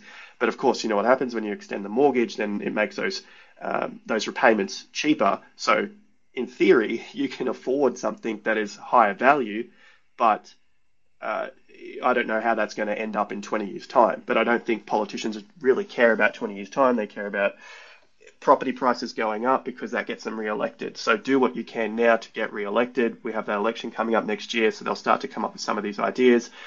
In Australia, you've got other things like you, you need 20% down, for example. Or you, you, there are other loan types that you can have less than 20%, but essentially if you have 20% down, that saves you on the lender's mortgage insurance, which is crazy amounts here, probably the same overseas. Uh, so the government will um, upfront 15% of that 20%. Therefore, you need less money to get into a property. and that also helps out that buyer, whereas before they couldn't afford it, whereas they can now. So that's just sort of two simple examples of how they start to make property more affordable when those interest rates are higher to try and attract more demand. And government, as we all know, governments need to have demand on real estate, especially in Australia, because this is our main area that, um, or the main asset class that helps people grow their wealth. It's the main thing that people focus on here same sort of thing in the UK as well. Yeah, the, the UK market is very fascinating. Um, I think UK market is likely to see higher rates, but I think outside of London, there has there has been a, at least a 15 20 percent correction, especially in areas where there's been many apartments and one one studio bedroom flats. But I think the housing market, especially in the part of London that I live in, has held up fairly well. Um, yeah, definitely. Property. It really has surprised me. It's held up very well. Probably the top end of the market, we've seen some hefty declines of 15, 20, 25%. But, but the lower end. hefty gains. You know, like this similar sort of thing. Yeah. Here, you would have seen. Uh, look, I know my area is a little bit different here, but we had properties that were 1.5 million. They shot up to two and a half, three million just in that pandemic because what happens, and it's sort of similar around the world, and I think I mentioned this in the last couple of weeks. It's the same mentality, but at a different stage, uh, different asset class. You got Bitcoin, you got altcoins. Bitcoin for us is like the Melbourne, Sydney. I guess in the US, you could say it's sort of like the LA, New York, um, San Fran, the bigger cities. Once that stuff becomes too expensive, people start to look um, outside of that for the cheaper stuff. And that's what's happened here. It happens every cycle. They come up to Brisbane, they come up to the Gold Coast because what they had for 4 million down in Melbourne, they can now get an absolutely epic place up here. And because the pandemic spurred that on with um, you know, people being able to live wherever they want to live, now they can have a $4 million, well, it's only $2.5 million to live on the water with jet skis and massive house, whereas before they can't get jack shit in Melbourne. So it's it's the kind of same thing in San Fran, LA. It's like you move out, uh, what to to Las Vegas or to Florida. Um, those things shoot up even more because there was there's kind of less supply, and then uh, it, it, starts to pull back because we need to just have that that correction before we start to move again. UK is probably the same with your areas. I don't, I don't know which those areas are. Uh, what, you know, what particularly are those areas? Is it London? They start to move out to the outer, you know, country towns or to the coast again because they don't need to be in the city, and you sort of start to see those areas rise. And it happens every cycle if you're able to look back on that that data.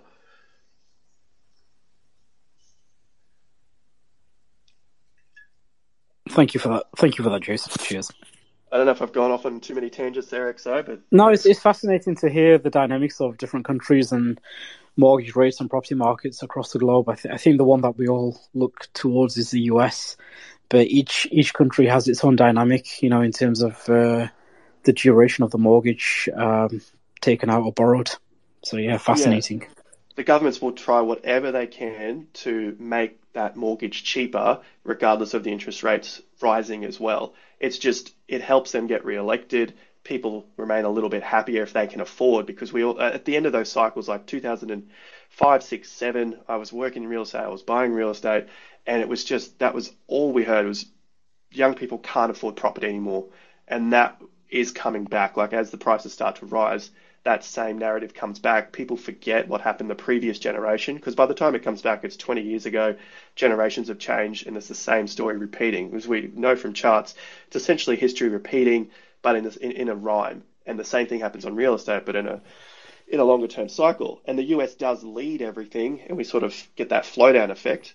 Um, Do you think, Jason, the the what you just pointed on in terms of like I guess, like stimulus to help people buy property. Do you think that mainly just affects the lower like end of the market though? Like the higher end is obviously still affected by um by rates rising, like more so than like your six hundred thousand dollar property. That's um, I I think they'll they'll still be able to buy property at the higher end. There's a lot of cash on the sidelines. You've got internationals coming through as well as China starts to open up.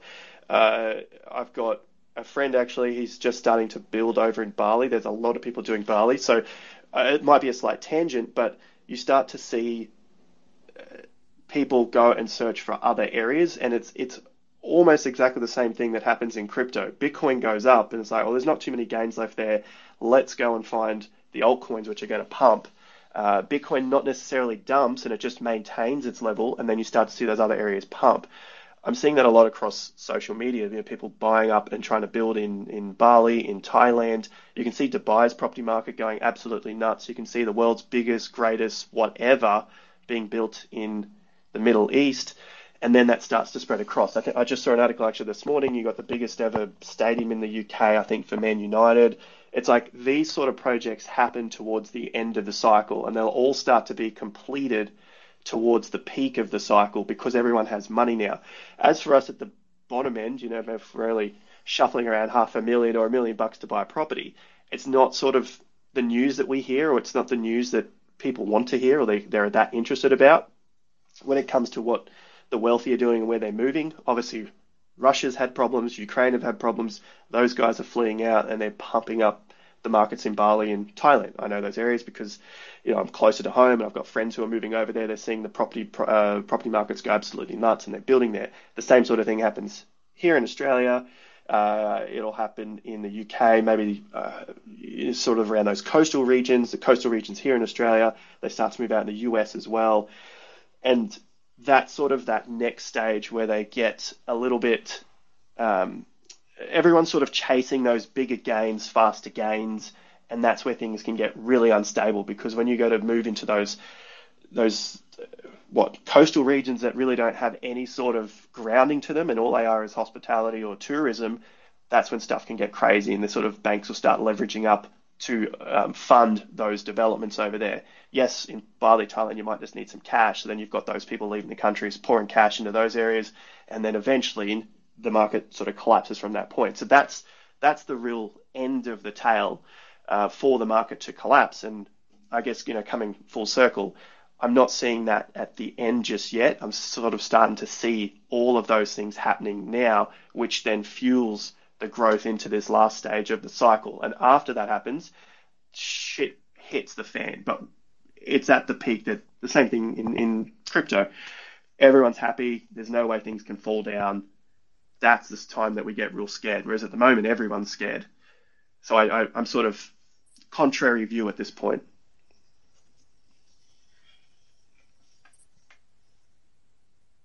That's good perspective, good insight. It's um, yeah, it's interesting to hear to hear about real estate. Obviously, does have flow-on effects as well into like well, it's the main and... thing that leads everything. Like it's the entire cycle is basically based on real estate land values because all of the profits made from uh, crypto, uh, businesses, tech, whatever, basically eventually all finds its way back into the land value. So once that collapses, it's uh, you know the, the system's over. For it's true. Can year. confirm. Can confirm yeah. because when, when when I make money on shitcoins and, and I want somewhere to park that cash for my the next like my entire future, basically, I'm not. I'm basically thinking land and gold. I love Bitcoin yeah. as much as the next guy, but uh, I'm sorry if I'm taking money off the table. It's going into a house. It's going well, into land. The, the, the, real estate is the biggest uh, market in the world, isn't it? To be honest with exactly. you, so if that collapses, we're in a lot of shit. Like yeah, it is. Yeah. yeah, I agree. I think for me, from everything I've researched and read, I think that the housing market, the real estate market, is the economy essentially.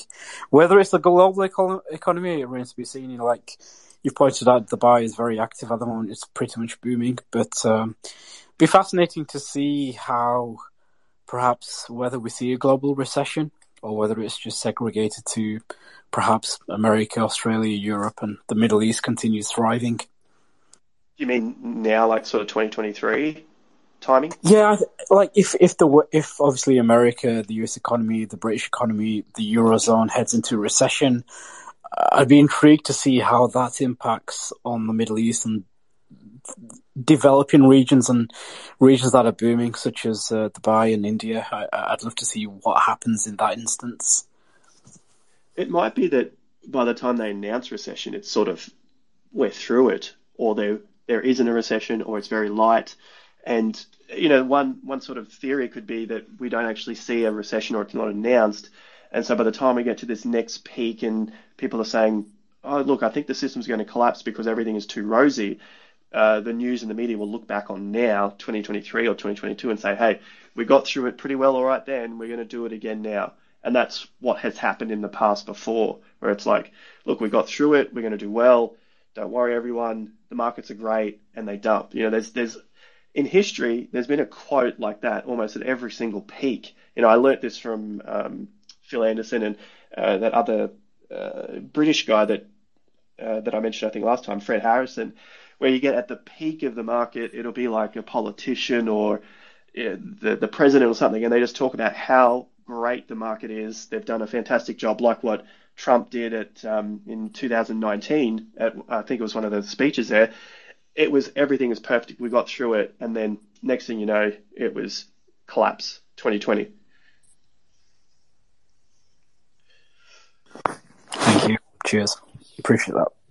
So I just want to pivot off off the um, real estate slash like uh, TA stuff, discussion yeah. and talk and talk about like some crypto specific headwinds. So Kobeissi, um, I'm not sure. Like you're welcome to stay on if you want to if you want to add to this, or you're also welcome to leave. I'm not sure how like um, into like Mount Gox and Silvergate and stuff you are. If you know actually, yeah, if you know anything about Silvergate.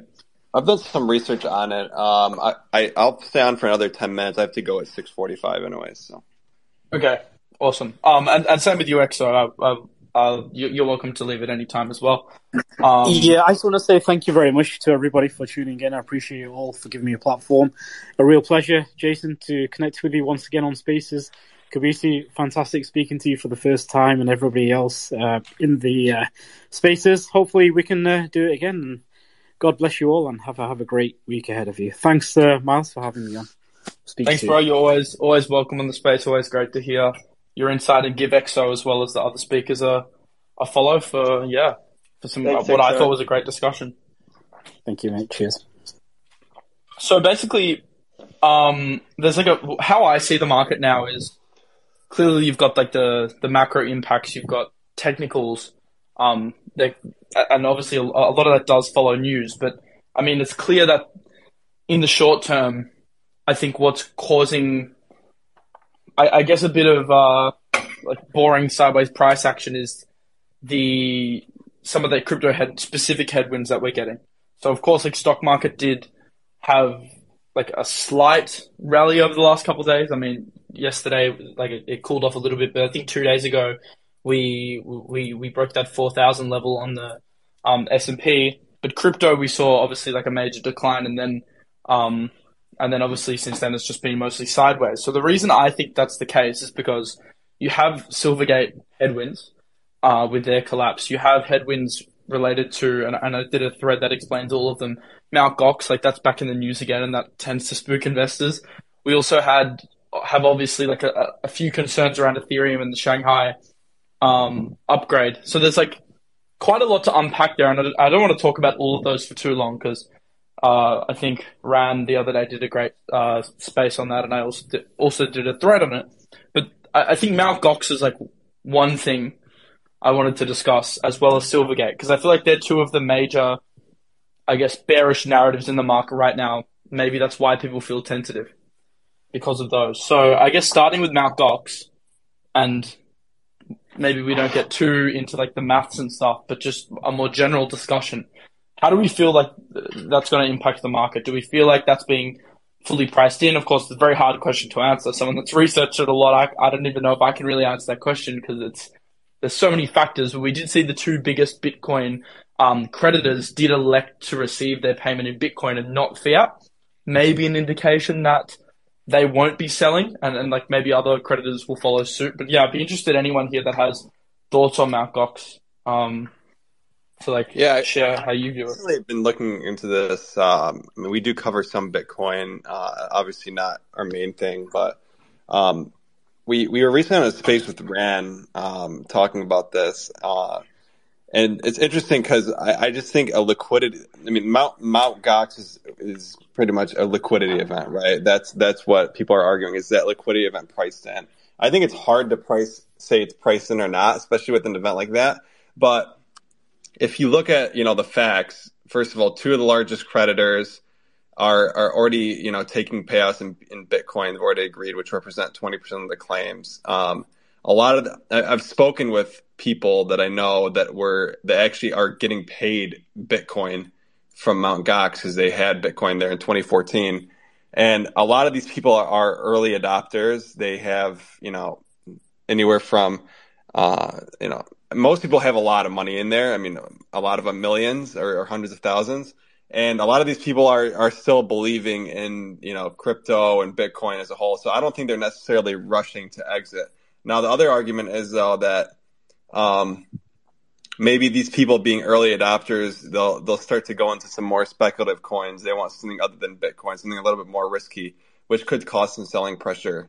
Um, but I think either way, for if you're long term focused, if you're fundamentally a believer in crypto and Bitcoin, and this does result in a in a landslide in the markets or some sort of liquidity event, that's the best possible way to to buy more in our view. I mean, that's something that we've done a lot in the equity markets. Like you'll have you'll have weird things happen where I don't know the CEO of some comp- some public company will have uh, will be accused of something or he'll do something weird in the media and then the stock falls and then all of a sudden two weeks later no one remembers it because it was just basically a headline that got markets moving so um, I, th- I, guess the long story for us here is that we think you know a liquidity risk is hard to price in liquidity event could it take prices down a bit yes but if you're long term focused this is gonna this is a great buying opportunity like you just said I agree I think like liquidity events are like your number one um your number one buy events. Like it's very, very different from a macro event where something like actually might impact long term fundamentals.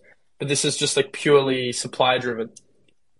Yeah, absolutely. So, I mean, that's that's my view. I, I am going to drop here, but um, again, thanks for having me on, and, and to everyone for listening. It's, it's truly, honestly, FinTwit and CryptoTwit and, and everyone involved has become such a great community. So, thanks for for having me on here. Thanks very much. Um, yeah, I loved you on the space. Thanks, And Kobeissi. thanks for it your was insight. really good to hear about that and the other Yep. macro side of things. Thank you. Thank you all. Yeah, hopefully I'll be back on soon. So take care. For sure. Um, Umbrella, do you have any? I know it's getting late for you, so and we're on the macro discussion for a while. If you, if you're still awake, Yeah, do you have yeah, any views yeah. on on I'm- Gox? I, I, I'm more just interested to listen when they talk macro and charts. It's not my area of expertise.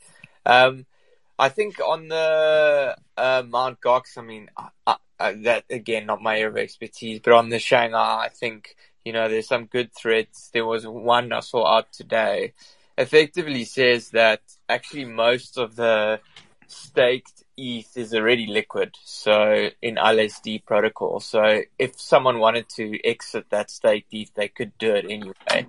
Um, they might take a bit of slippage on it, but they could. So why would you, if you wanted to sell it, why would you wait to properly unstake it when you could just sell it into a liquid staking protocol now?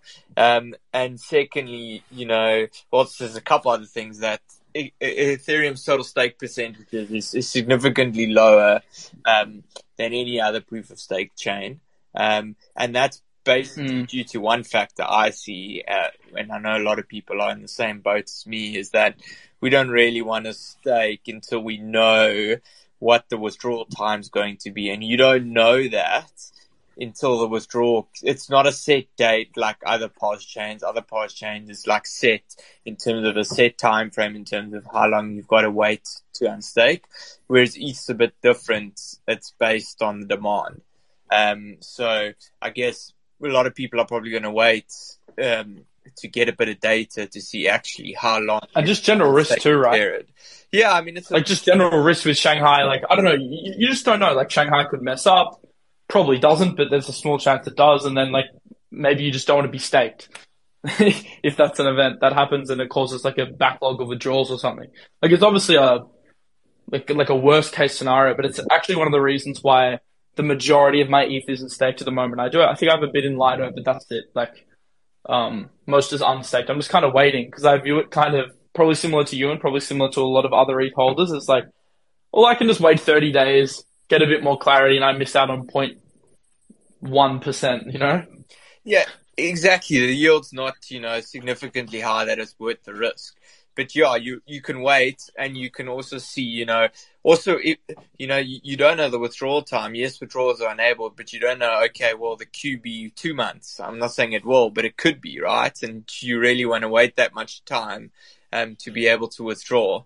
Um, so it's, it's a, it's a question you don't know based on the kind of demand for both staking and unstaking. I definitely think there'll be more kind of people wanting to stake than unstake, um, just because the percentage of the amount of ETH that's staked. Yeah, you also have the fact that most ETH, I think a pretty strong majority right now that's staked is underwater from the time that it was staked. So I don't really see who is the person that has liquid staked ETH. They're underwater and they say, you know, let me, let me just wait and see how Shanghai plays out before I sell. I guess maybe they think if it's successful, the price will go up. But to me, my, my expectation is that the market will probably have heavy volatility in advance. And then long run, once we see it, Shanghai go through successfully, you'll see a lot more people choosing to stake their ETH.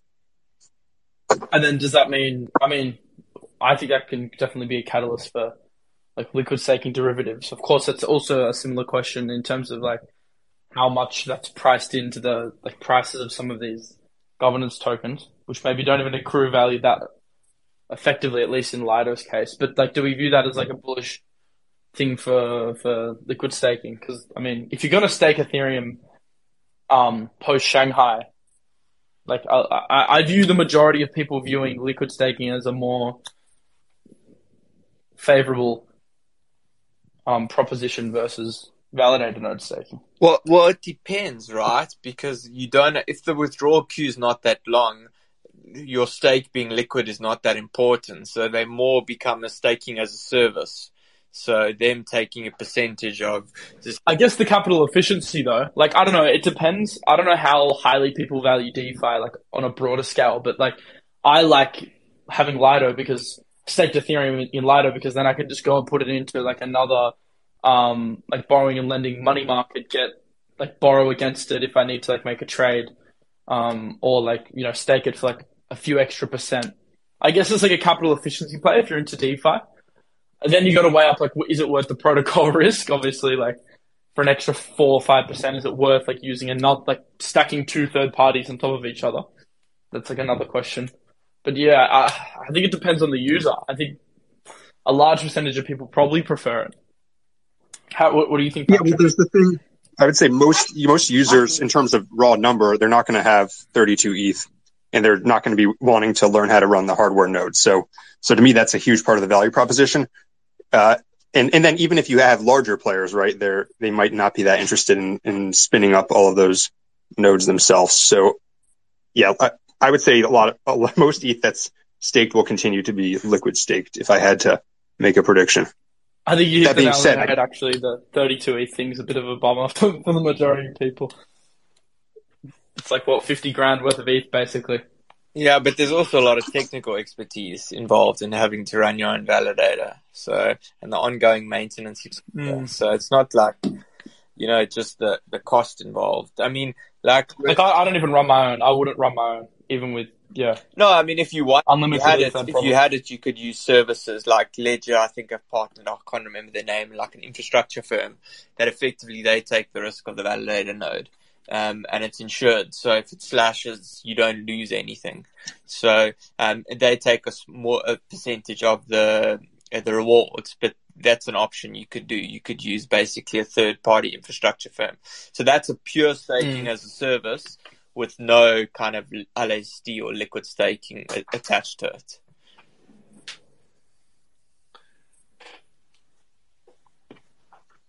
Yeah, I think that the question is though, how many people really want to do that? Most people, they just want to buy and then they want to earn a yield on their assets. They don't, don't want to have to worry about all of those things. Yeah. So we view the, the Shanghai upgrade. The, the nice, sorry, Umbrella, you go. The nice thing is that that's gas free, right? So you can stay gas free with that, with, with doing that. Whereas kind of with Lido, there's a, there's a gas cost involved. So it's like, I guess I guess that's 32 so you don't really care about the gas costs involved.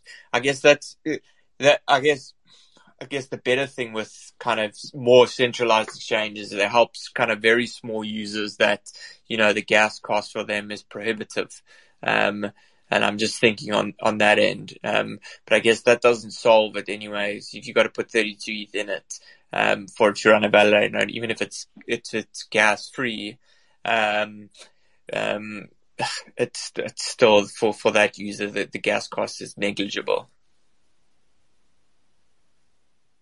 Yeah, I think a big part of the question as well is, you know, of these, um, of, of these retail people who are, well, for, these retail programs for staking is how hard does the SEC actually come down on liquid staking derivatives? Do they go after every centralized staking program like they did Kraken or do they build a way for you to create one of those programs in a way that's compliant? Because I, I think that that's probably going to play a big role in terms of in terms of what's available because we can say the United States isn't everything, but, but, uh, realistically, realistically, it seems like many of these players are abiding by what the SEC says. So, but they went after Kraken, but they haven't gone after Coinbases. So that, that's, or yet, I guess, is the question, is the. Yeah. Yeah. So, so that's the big question, right? Is, is, is do they go after the Coinbases? And there was a rumor floating around a few days ago, which seems to have been debunked, but do they, do they go after the liquid staking derivatives as well? And can they even do that? Yeah, how would they even control that in practice? How would that work? Well, they could do what they did with Tornado Cash. I mean, that seems a bit extreme, right? But, but that is always on the table. Well, the liquid staking isn't completely decentralized, so they still run the validator nodes. So they could tell them to shut down their validator nodes, right? So, um, it's not like I guess they the I guess I haven't looked into their smart contracts if they're immutable. So that's one thing. Like Tornado Cash was completely immutable smart contracts. So it's not like the the team could could do anything to it anyway. Um, but that's the question: is a smart contract immutable? But still, someone's got to run a validator node on um, a, a computer, well, computer system somewhere, so they could tell them to shut those down. Well, I guess they could, whether legally they can, but I guess theoretically they could. Mm-hmm. Yeah, and, and where are those headquartered, right? How many of those are on, say, AWS or some other server that's geographically in the United States or another country that would, would abide by the US request to shut it down? And, and then there's always, like you said, targeting individuals as well, right? You know, even if someone says that they care a lot about decentralization, are they willing to sacrifice their financial security or their family's financial security in the name of ETH liquid staking. I just wanted to quickly um, shout out as well the sponsor of the Spaces KyberSwap. It, I posted a, I just pinned a tweet um, from Banter. There's a link to their to their website as well as their page. They're a DEX aggregator if you want to trade. I think it's a great place to do so. Any any kind of spot trade, swapping, on a DEX. They're across, I think now like 11 networks. So basically, yeah, it's, it'll, it'll aggregate for you and, and get you the best rates. So to wrap up the Shanghai discussion, we, I guess uh, what I'm sensing is consensus is that it's not going to really impact the market, maybe as much as the doomsdayers will say. And I admit I, have come out with some clickbaity tiles, uh, thumbnails over the last few days uh, for the Shanghai well, stuff, but that's just the YouTube well, game. Actually, the content itself is more so. Uh, yeah, no, that's how you have to do the YouTube game. But but the yeah. the thing is, how much will the anticipation of Shanghai, and I think this applies to Mount Gox as well, is how much of how much will the anticipation of those events affect the market, right? Because because a lot of this is going to come down to exactly even if most ETH that's staked is already liquid, and even if most most most of it is underwater, so it's not like they're sitting on huge, huge unrealized gains. If people anticipate that they'll be selling and that narrative catches hold, then it doesn't really matter whether people are selling or not. Well, yeah, and I, and I think that is one of the reasons right now why, I mean, probably it's more macro related because we're waiting for you know, Powell to speak, we're waiting for CPI, and that kind of stuff. But that's what, uh, definitely at least one of the headwinds as to why the market's like a little bit indecisive early this week. But I, I don't know. I feel like the ETH Shanghai FUD kind of peaked maybe Friday, Thursday, Friday last week.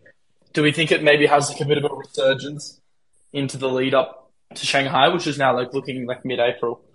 Um, like that's really the question, and we can't predict that because we don't know how, what the market's going to do. So I think all we can really do is look at the impact of the the selling itself. I, I did in my thread, if you guys like want to scroll back on my timeline a little bit, I, I linked a couple really good threads which kind of detail the math, the mild, mid, and aggressive scenarios of what the supply could look like if like every withdrawal actually ended up selling. And even in the case of like every withdrawal selling, I think like the total impact on the market would be like quite minimal. I mean, ETH's daily volume's like what, $10 billion and it's like $2 billion worth of supply over a 60 day period. And that's like pretty lenient. It could actually be longer than that. We don't.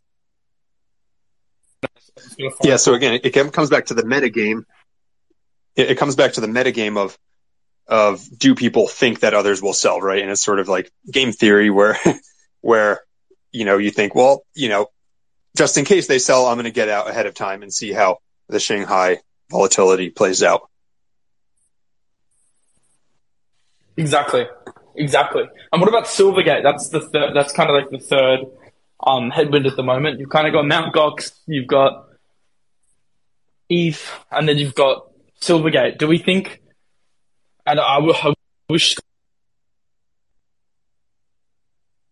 Lazy Uber Eats breakfast, but to be fair, I'm on a Spaces. My my logic behind that is, uh, I'm on a Spaces, and if I leave the house, I'll be cut off because of the internet. So that's my justification for being extremely lazy. But he keeps calling me. It's probably saying the food's yeah. um, yeah, I was going to ask you about about Silvergate. Um, is that potentially like how do we view the impact on, on the market of like a, a Silvergate collapse, which is looking like more and more likely? And I, as I said, uh, Scott would be a great one, but he's obviously couldn't stay with us for the whole time. Silvergate, does anyone want to jump in or we'll get my technical thoughts? Yeah, I mean, you can lead the discussion. Yeah, you can lead the discussion. right, thanks, Patrick. It'll be, I think it'll be quite short. I posted about this on Twitter uh, the other day. We've gone nowhere for three days after that announcement, and I just said it looked very similar to a random Thursday in February. Five percent down in the, on the 9th of Feb. We were 4.7% down on the 3rd of March, which was the Silvergate. So you know, some of the discussion is, oh, it hasn't been priced in yet because you know it's not official. But I, I think the market's are always trying to price in these sorts of events. Uh, we're still trading above the FTX collapse price, which, if you wanted to use the date of the 8th of November, the top was around 20,675, so call it 20,500. Plenty of support at around 20,300. Even if so say worst case scenario, if this took another dumpage once we had some other update from Silvergate, like they are collapsing or whatever, uh, and we stayed above those levels of the FTX collapse, the 50% level at 20,300, uh, support at 20,600, so basically that mid level of the 20,000s, then I would just write it off as another uh, FUD, um, you know, FUD event and a good dollar cost averaging time to buy on a on a dip in a more macro look at Bitcoin, where I, I think and what my analysis is saying is that November low is more than likely the low now.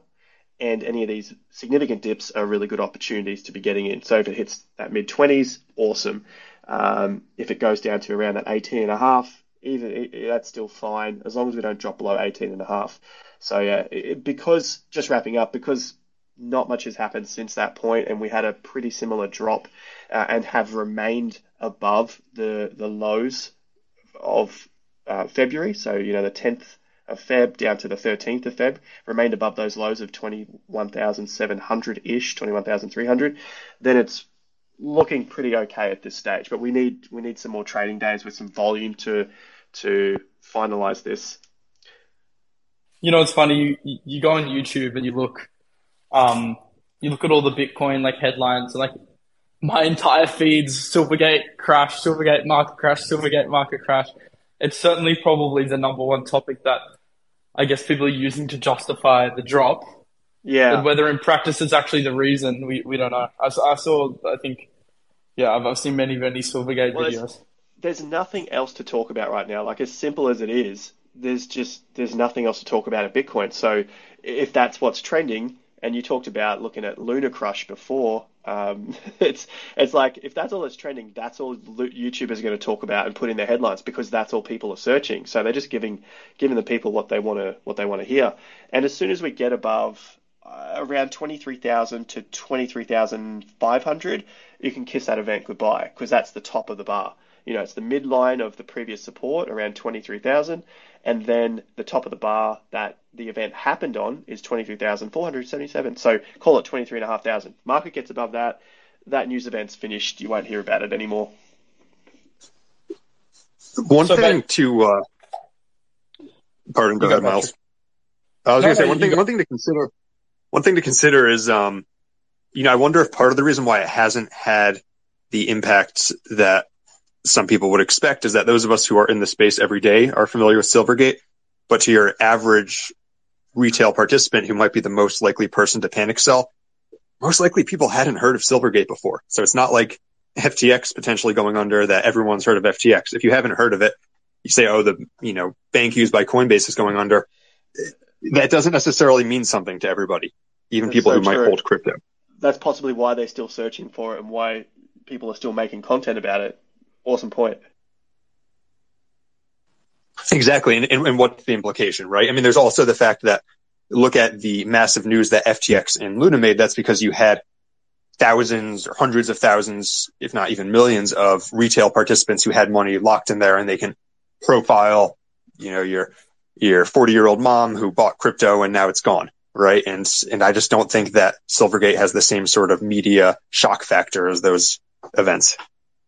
So true.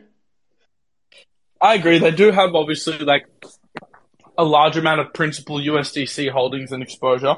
Like that's I guess that was one of the big like FUD headlines that was going around, and also like I just think whenever you have some sort of crypto bank, crypto infrastructure, crypto exchange that's like interlinked with many other counterparties, like we can kind of speculate all we want as like how deep the impact goes. But like, it's never a good thing. It's never going to be a net positive when when you have like the like the biggest crypto bank or the biggest crypto exchange like going down. And now essentially like it's much much lesser much lesser of an impact as like a Binance going down, obviously. But yeah, I don't know. I don't view it as like, and I don't know how deep their connections run. Um, I just know like they had partnerships with, with Coinbase. Some of the other big exchanges, they were like you know, providing liquidity to and like receiving, facilitating payments with a few networks as well. So like, what, what's the alternative? Because I'm not that clued up on Silvergate. I, I just know like the high level stuff about the DOJ Pro. Uh, what's the alternative now? Where did um where did Coinbase go to instead? I, I think what bank are they using? I now? think Coinbase has multiple banks, if I'm not mistaken. They said they have five or six banks that they use. So I guess when when I look at it, like if I look at like a big DeFi protocol getting hacked or going down, or what happened with Luna or FTX, that's kind of crypto centric, and it really hits you know the the the actual tokens involved. Whereas something like you know, Silvergate is more an infrastructure provider. Well, they provide basically the fiat on and off ramps, right? Um, so it, it might impact that side of it, but they don't hold any crypto holdings. You know, that they they're a fully insured bank, so if anything, it, it wouldn't necessarily affect us as kind of investors because we don't, I guess, I wouldn't expect many people to put their cash within um, Silvergate, and if you did, you are insured. So, and if anyone's affected, I guess if they're above the potential insured threshold would be more your kind of exchanges. Um, so I don't expect them to put all their funds in Silvergate. So, I mean, I, I, definitely see it as kind of there's the on and off ramp that it's affecting, and we've seen like Binance and Bybit now don't have kind of USD on and off ramps. Um, um, but besides that, I don't see like a huge kind of market um, impact um, on that. Uh, I, so Binance, just to get this straight, Binance and Bybit, if you're a US customer, you can't deposit from your bank account. I don't know if you're US, but I know international you can't. but I assume it would be Patrick maybe would know. Well, I mean, Binance and Bybit, you know, to my knowledge, I'm not speaking of Binance US here, but you know, Binance.com has a geoblock of the United States already. Okay, I didn't actually know that. Um, interesting. Because in Australia, I guess we're quite. I don't know if we're lucky. I don't know if lucky is the word, but Binance is at least for now. I know we had issues over the last few weeks with wholesalers, but I, have never really had a problem with Binance specifically, um, or Bybit, or I think they're all just running. Um, but obviously you can't deposit Australian dollars onto Bybit. You have to deposit it onto Binance or Coinbase or CoinSpot or Swyftx, which are like the only four properly licensed AFS like exchanges. So yeah, interesting. I just want to clarify that because I'm not. Yeah, I, I can't remember. Yeah, I haven't tried in the US. I, I, haven't tested Binance US recently. But interestingly, my bank only allows deposits to Coinbase and previously FTX US. Uh, they mm-hmm. never allowed deposits to Binance US just as a bank policy. Um, really? But yeah. Um, and will they shut but, down your bank uh, account if you if you like withdrew? I don't know. Are, are the banks in the US super strict on like crypto customers because like in India and the UK and those kind of countries, they'll like just fully shut down your account and ban you if you're trading too much. I've heard of that happening. Usually, it was with uh, you know, people who. Yeah, I, have heard of that. I've heard of that happening, but I don't think it's the norm. I mean, I, I also know people who have withdrawn hundreds of thousands all at once and had no issue. So it's case by case. Mm, yeah, for sure. I know. Uh, sorry, you go. I mean, what I always do is I just keep my kind of accounts that, ch- that touch crypto exchanges separate from any other bank account in case they, in case something like that happens, just as a, uh, precaution. Um, I guess you can have multi- open multiple bank accounts. So, and there's no harm in just having one that just does fiat on ramps and off ramps. Um, I do that just as a, a precaution that touches any exchange in case, you know, because the banks could come say and say, oh no, you touched an exchange. The exchange was involved in AML problems. Therefore, we're closing your account. So I, uh, I just don't want to take that risk. That's fair enough. So the, I think the last thing I wanted to discuss on like the headwinds front was Tether. We saw some, I guess, I guess, I guess you call it FUD because the Wall Street Journal, I mean, Tether themselves called it, called it FUD. Wall Street Journal came out and accused them of like malpractice and a few other like things in terms of um like dodgy filings, etc. Do you guys think that has any weight to it? Do, like how how do how do you guys view Tether? And of course, this is a massive discussion. We could do an hour segment on like stable coins and dig deep, but just as a general feel, how, how do we feel about Tether at the moment? Do we think any of this FUD may have any truth to it? I don't know. Tether FUD is one of those things that's just happened so many times over the years that unless you really see something new and notable, I, I always take any of it with a grain of salt.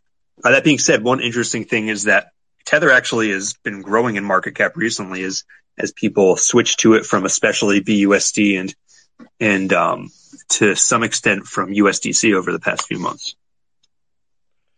I echo the same thing as Patrick said. And I've noticed the same thing. Everything's going back to USDT after the FUD, where it, um, I think the FUD spread to USDC and BUSD got a little bit, and now it's sort of all shifting back to USDT.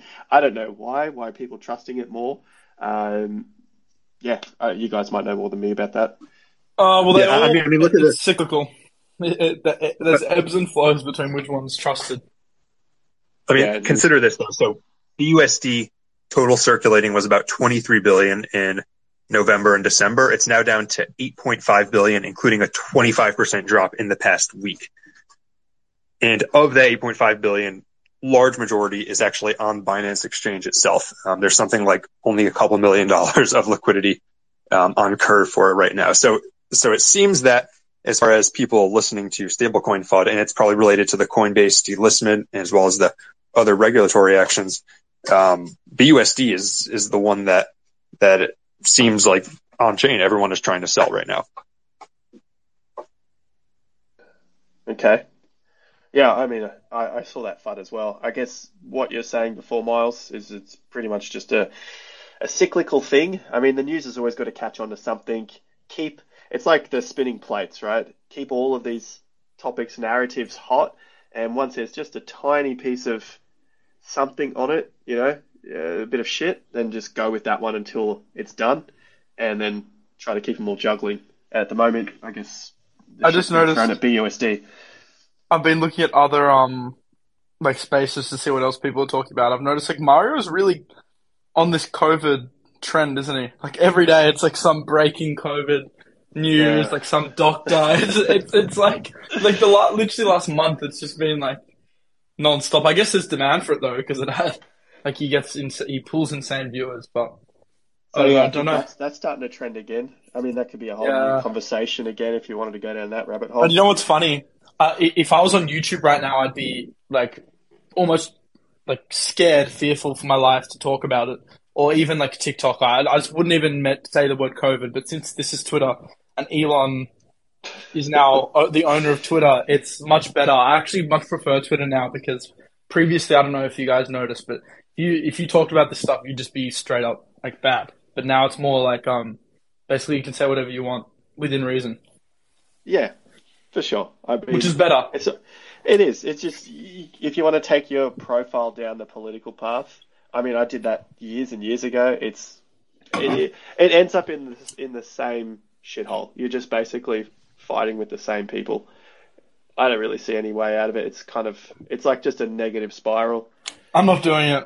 Uh, I, I'm not. Do- I, I, I'm so yeah, yeah. I'm just not. I'm not interested in in living my life arguing with people behind a screen. Like even that's something I've been trying to do more with my crypto content. Is just posting and then distancing myself from some of the negative responses because it used to really upset me. Like when I'd post something and I'd get backlash, like you're wrong, you're right. But now I just I'm kind of like, look, I'm just going to share my opinion. If I agree with it, I agree with it, and if you disagree, I just have to let it go now. Because when I first started, I used to spend hours worrying about that that shit, and now you got you just got to be kind of immune to it, or or you'll just be stressed all day because Twitter doesn't stop even when you sleep.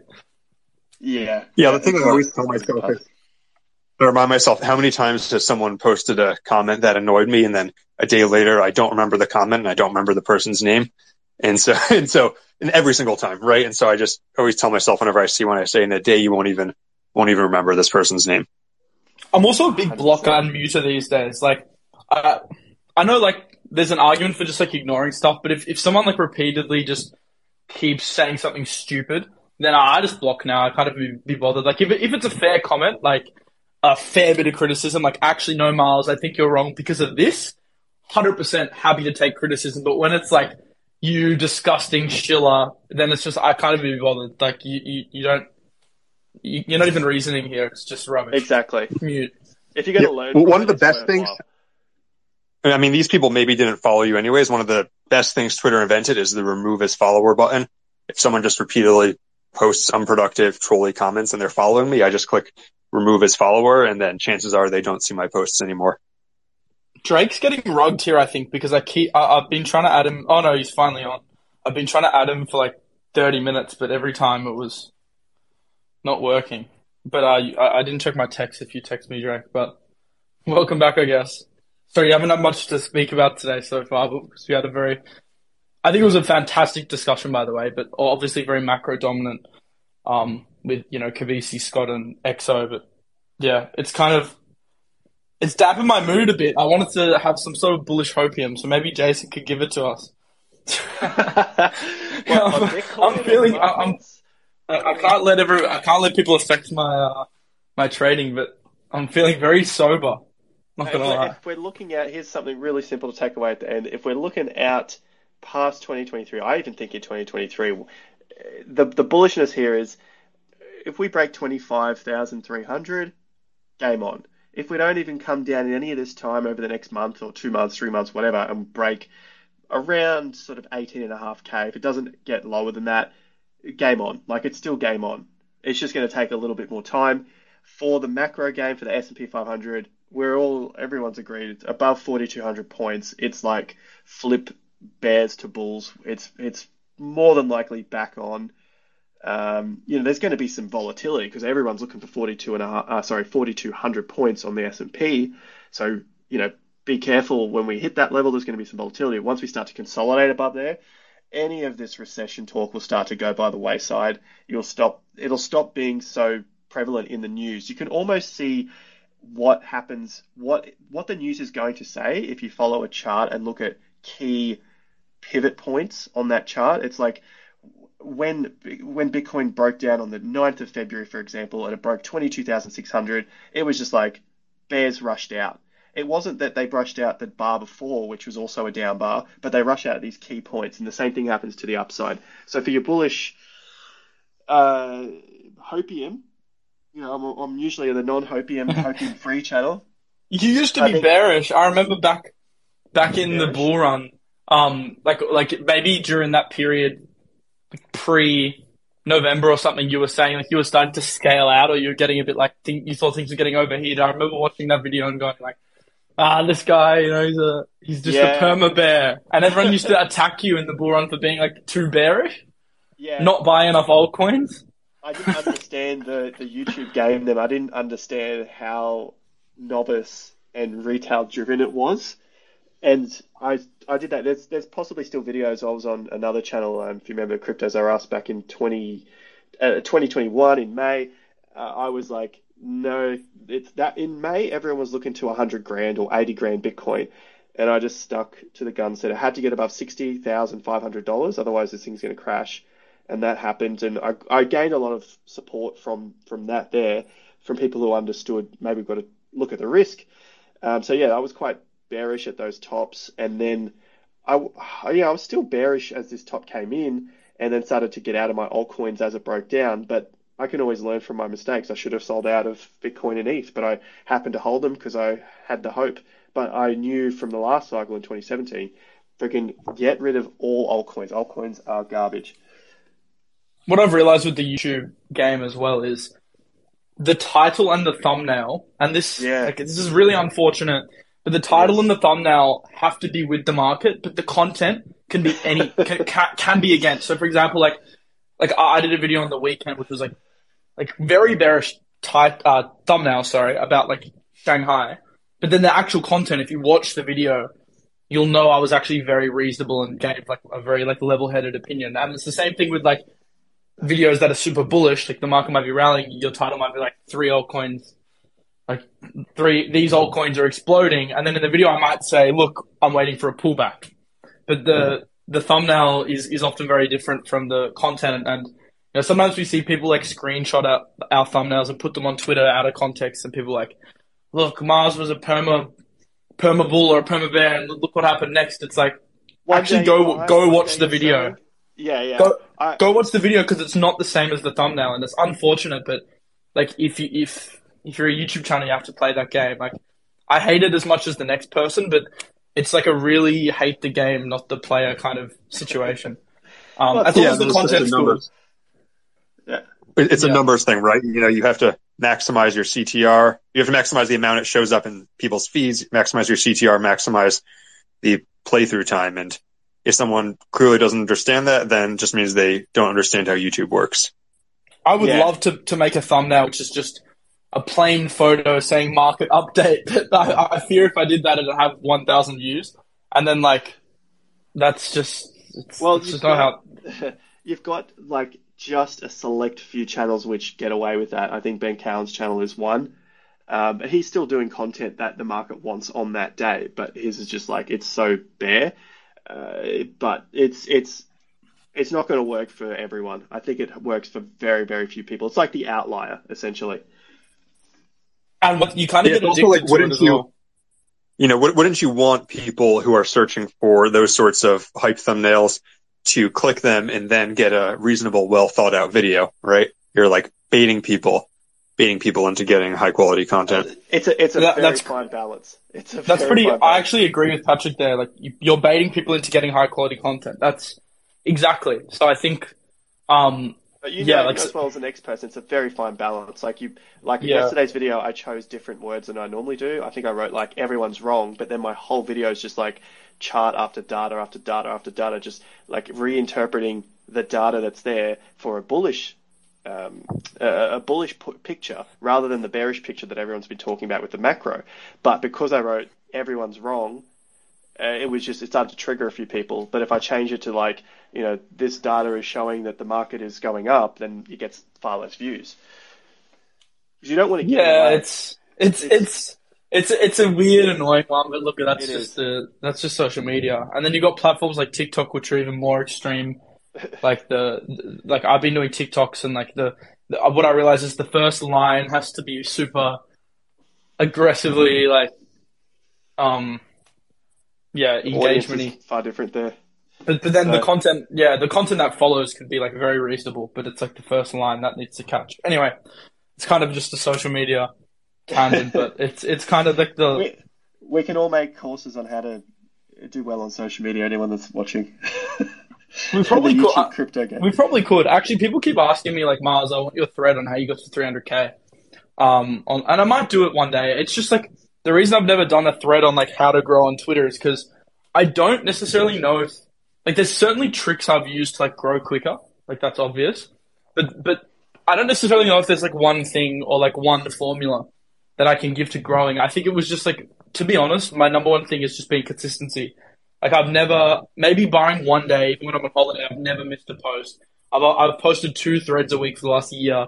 I've put like the reason I've grown so quickly is not because of some secret trick. It's actually just like I was always the first to the news, first to the trend, first the first person to write a thread, the, and the last person to leave. Like it's like that's why I grew so quick. So it was really just work ethic. And I think if there's any like aspiring creators in the in the it's, it's really spaces- shareable content. Like your content is shareable. It's like I'm learning and it's shareable. So I can be like, I'm learning this, and then when someone shares the content that is educational, then they feel like they're giving value as well. So Exactly. sort of, tr- it's it's basically like a win-win. And my content's gone a lot better. When I first started Twitter, like people know, like my content was absolute trash. Like I was really into Fantom, but I was like obviously like way too bullish in, in the beginning. I I, I, I I, was I like, remember trolling you on that. I'm like, the chart says down. I don't know why you're so bullish on this. well, yeah, I, I'd have been like XO on your case with Matic. I still feel like I did really like well. I think it obviously was a net positive, but um, in terms of like pure um risk management, I was nowhere near as, as I guess good of a creator. Good's maybe a broad word, but like I feel like I've become a better creator, a lot more like level headed in terms of like not going for engagement as much now and just going like, okay, I actually just want to provide value and I want to educate and I don't need to say some crazy outlandish thing to get engagement. And I think that's been the major shift, like just becoming a bit more educational. I guess like It's with called maturing. yeah, maturing, but notwithstanding like the, you know, I still do airdrop threads and stuff, but I, I so I know they're kind of engagement baity, but at the same time, I view them as, as long as you're not leading someone into some rug, I view them as still a positive if, if you're willing, like I think there's just, there is many opportunities in that space and someone has to aggregate them. Maybe the trend took off a little too much and like now everyone's kind of doing them and it's maybe a bit burnt out, why, which is one of the reasons why I don't do them much anymore. But, um, yeah, I, I, I kind of, I think that was offering value at least at the time. I just won't do another one until I actually think there's a good opportunity. What I, what I don't want to become is someone that just posts all these random airdrops just because it'll get clicks. So I'm trying to like really wait for the right time, like that there is an airdrop that I actually think people can get to post it. Because I think it's easy to fall into that trap as well. And I probably did that, fell into the trap a little bit on my last thread of like just putting stuff in because it was there instead of like stuff that I would actually go for. So the next thread I think will be a bit more like this is actually what I'm doing, um, and not so broad. But yeah, Speaking anyway, of- that's just creator Speaking of. Fantom, before I guess everyone needs to go, but speaking of Fantom, is this going to be another altcoin that you'll like? Are you married to it and you're going to pump it in the next cycle? So I'll, I'll, yeah, I'll, I'll speak about my opinion on Fantom, and this has been actually pretty consistent since for the last year. And and Uh, when you do speak about it, can you add do you follow the chart with it, or are you just purely fundamental? Absolutely. Firstly, absolutely, I follow the chart. It's one of the reasons why I, I haven't bought since November. I have had little buys. I have had swing trades. I did play the leverage trade up the 40 cent breakout to 60 cents. I made good money on that trade. That was a trade. Uh, in terms of long term accumulation, I'm not really aping in right now. Like, I think if you're the person that just needs to have a nibble in DCA, like, I don't think it's a terrible thing to do. But personally, my risk appetite isn't great at the moment. I, I'm pretty heavy cash and I'm pretty, like, tentative to be aping just because I think we can come down lower, but then again, like if if we are to push higher, and this is like the ultimate low, then it's fine. I'm happy to buy in a little bit higher on like on confirmation of some really strong price action than like aping in now. But anyway, that's just buying stuff. In terms of fundamentals, which obviously long term, that that's where your like your most deep research needs to go. Uh, Fantom, like it's speculative, it's experimental. Like it's not it's not like a sure bet. It's it's not. It's, yeah, it's not like as sure of a bet as like an Ethereum is. The reason I like it though is because of that. It's experimental, and I think they're they're doing some really cool things like to FVM, which not many other chains have tried to do. And if they pull it off, it'll be like a pretty nice chain to use. It already is a nice chain to use, but it'll become even um it, will become even better. And I don't know. I've I've spoke to Michael the other day. I felt good about some of the points he raised. I, we obviously are friends with Andre as well. Like Rand's good friends with him. Um, and you know we get good information on, on his involvement. He's also very involved with Fantom at the moment with developing, and I respect him as a developer. So there's, there's enough there for me to say, okay, I, am betting on L1s for next cycle. I'm betting on some L2s for for next cycle. Let's make Fantom a percentage of that. Now the percentage you want to allocate to it's like up to you. you. You could go crazy and go like 30% Fantom out of your L1s, or you can go less to like me, which is probably 2 to 3 to 5% max. Uh, what happened last cycle was I was actually, I allocated 2% to Fantom on my portfolio, but then because of the run up, it ended up being like 20, 30%, which wasn't really intended. Yeah. That was just like natural, um, portfolio bloat. So that, and that's why it ended up being like much bigger than it probably should have been at the time. But like in terms of like pure dollar raw allocations, it's like probably like around two percent.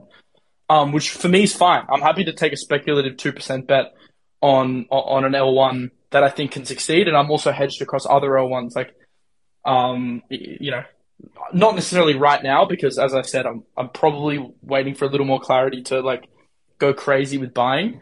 But obviously, there are some clear L1 favorites of mine which I which I've got my eye on. I would like some Near. I'd like some a little bit of Solana. I know people have Near Protocol. Neo. Near, Near. Oh. N E A R. Like, Australian accents are in the in, no, not history Neo. there with Neo. No, no, no, not Neo. I mean, obviously, like Solana. Yeah, look, that's got a lot of headwinds. Well, I gotta, I gotta, I gotta step in on this one. So, a couple of layer ones that are looking interesting. The first one is going to be Kava, obviously. Uh, they have the $750 million incentive program coming in. And uh, in my opinion, I, I think it's kind of just the beginning for their chain to uh, get some TVL. They just got Equilibre up there and they got Mara or Mare Finance. I was just talking about Kava, K-A-V-A. Yeah, yeah, K-A-V-A. Okay. They just launched their EVM, but I just, I was just talking about it on the podcast, uh, this morning on my channel. But in regards to the liquidity incentives, stinking curve. Uh, they only have like 13 mil TVL over on Kava, and they got like 60 to 80,000 Kava tokens, which they're priced at like 80 cents a piece. Um, and that's just the TVL that they have. Now, Mare Finance uh, already has 50 mil in TVL, and I mean, it's just just going based on that. Uh, there's very few plays over on Kava, and you know what they say about fighting the Fed. Don't fight it. In this case, Kava is the Fed. They got 750 mil. They got to go printer or printing got to go burr. So it's got to go somewhere. Uh, the second one is Canto. Now, Canto, I know it's a newer chain. There's a lot of garbage going on it. Not garbage going on on it, but a lot of people are like, "Oh, Canto, this junk, whatever." Um, but it, it's it's starting to get some new stuff over there, and I see it as getting traction. I don't think Solana. Um, is Solana is one of those things that was like a SAM chain, and I think on March third or like four days ago or something, their chain was down again. I mean, come on, one, two times, sure, three times, four times, ten times, every single time, I'm done. Like I'll just move to a chain that works. There's so many of them.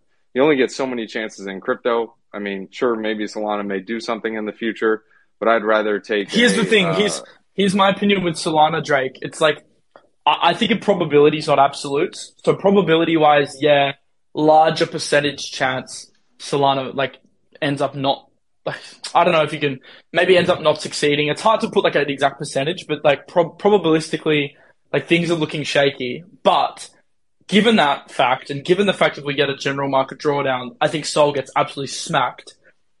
I'm happy to take a speculative bet on a recovery at let's say five to ten dollars, because even if it like somehow manages to like fix things, I'm gonna make crazy multiples. So it's not me saying like Solana is the chain because I think there are better chains. I agree. I think there are like ten better chains than Solana, but it's like a pure like price bet that I think Sol could at some point become like a decent speculative buy, and that's why I'll stack some for next cycle, knowing it can go to zero. Just because yeah, I think like I even agree. if it gets half of the way I agree. It may get it may get something, but you also got to factor in this. Um, they've got a the huge dev ecosystem as well. Like it's it's like le- all it needs is like one of its big projects to kind of succeed. Like I don't know, like a Star Atlas or one of the plethora of other games to like do semi decent Well, to, make- to renew interest in the chain. Remember, it, it Well, if you like make a five x on one logical. coin and a five x on another coin, Drake, here's the thing. Us, you know, you, me, I guess to some extent, Miles, we like the, what you might call degen DeFi plays, right? I think you'd probably agree with that. Yeah. We like early stage, what some people would call degen DeFi projects. a high throughput chain like Solana that might not be what they're going for. They're going for, for types of crypto projects that might not fall into the standard sorts of DeFi things we're trying to dig up on DeFi Llama that appeal to a larger audience. And to the average person, you know, they're used to websites going down all the time. They might not care. So I don't hold Well, any Sol, but that's the case the I could see. catalyst. I'm trying to get at the catalyst, like the, Well, the catalyst, catalyst- for Solana. This catalyst for Solana is, oh, it might have a Bearcat bounce.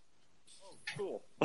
but a catalyst for something like Kava is like, dude, the guys are turning on the money spigots. They got 750 mil. Well, Uh, the, different the time catalyst for Canto is it's like a, a meme chain, and you have Velocimeter launching over there, turning this uh, liquidity black hole, or like Stacks with uh, Bitcoin uh, as the Bitcoin DeFi narrative, where all these Bitcoiners are like, "Oh, dude, this is our chain. Forget shilling them on, or not shilling them on Ethereum, but forget fading Ethereum. Now we can um, save face and say, bro, we got DeFi now. Go check out Stacks. Like it's free market. We're talking about weeks and months versus years, though.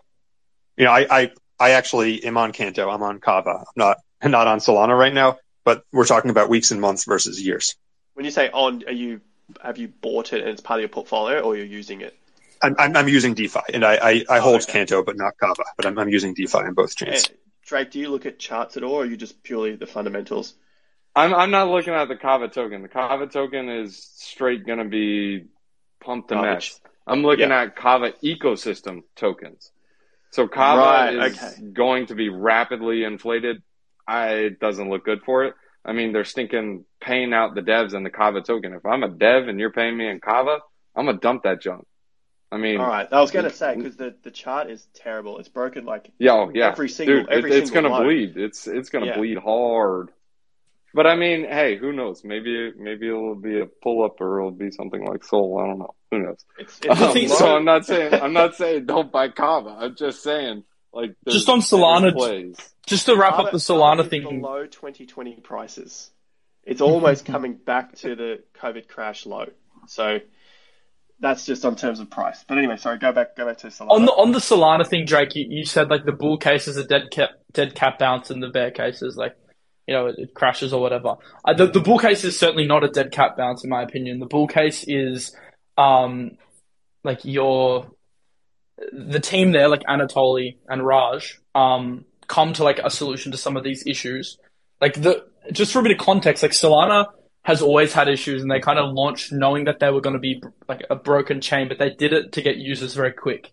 So they kind of took this approach, like very opposite to what we see from like uh, Ada and Dot of just like let's crash and bash into the market, let's launch, let's just break and fix it as we go. That, I think that works to some extent. I think maybe they've just had one too many issues at, at this point, and it's kind of like, well, maybe there's some like deeper trouble with the tech. But I guess the bull case is you back Anatoly and Raj to fix these issues, and you also back the community, which is still pretty strong. Like I went to Breakpoint in November. Uh, look, some users may have left since then, but still, that was that was like just pre FTX. Um, community was like very very strong. Like the uh, there were some very impressive projects building. The dev ecosystem's vast, and it's still very high throughput. Like when it works, it, it does work a lot better than many chains. Now, when it works, of course, like it's not good that it doesn't always work, but the bull case is a little bit bigger than just a dead cat bounce. The the bull case is it actually fixes itself, and we see that ecosystem, um, which has had decent fundamentals from like a like a pure number standpoint, did- start to like flourish again. And I'm not saying that will happen. I'm just saying that's enough of a reason for me to nibble at it in the hope it does So- happen. It's just pure RR yeah. trade So what, what I'm point. understanding is your catalyst is that eventually um, the devs and team will win out because they're they're a strong community. Basically, Gotcha. basically, and and that's obviously like a probabilistic thing. Like it's not like it will or it won't happen. There's like a certain percentage you need to attach to it, and everyone will touch attach a different percentage. Yeah, because this I don't know this what it is, TVL 30, just, 40 percent, but like, their TVL is just but bleeding. D- Solana TVL's bullshit. Solana TVL is a bullshit metric because DeFi and Solana was just a big Alameda pump and dump. Like I don't know if you remember Serum and Raydium, but I, they I were do. just like that that's what I'm saying. basically like Ponzi's, Like that, like- that, like I just remember that. I'm like, Sam, Sol, I'm out. I'm not touching that junk. he fu- they destroyed the ecosystem. But but once again, like I think Jose made an interesting point on my interview the other day. Like having Alameda out of the picture in in one respect is actually quite a good thing because they had very uh, predatory tokenomics, and it, and it meant that a lot of holders that bought Serum and bought Raydium, they were like destined to fail from the beginning. They were destined to be on underwater from the beginning. Which is obviously isn't you, don't build a community with when people lose money. You build a community when people make money. so That's how you build a strong community. So let me- that's why DeFi failed. It was too predatory.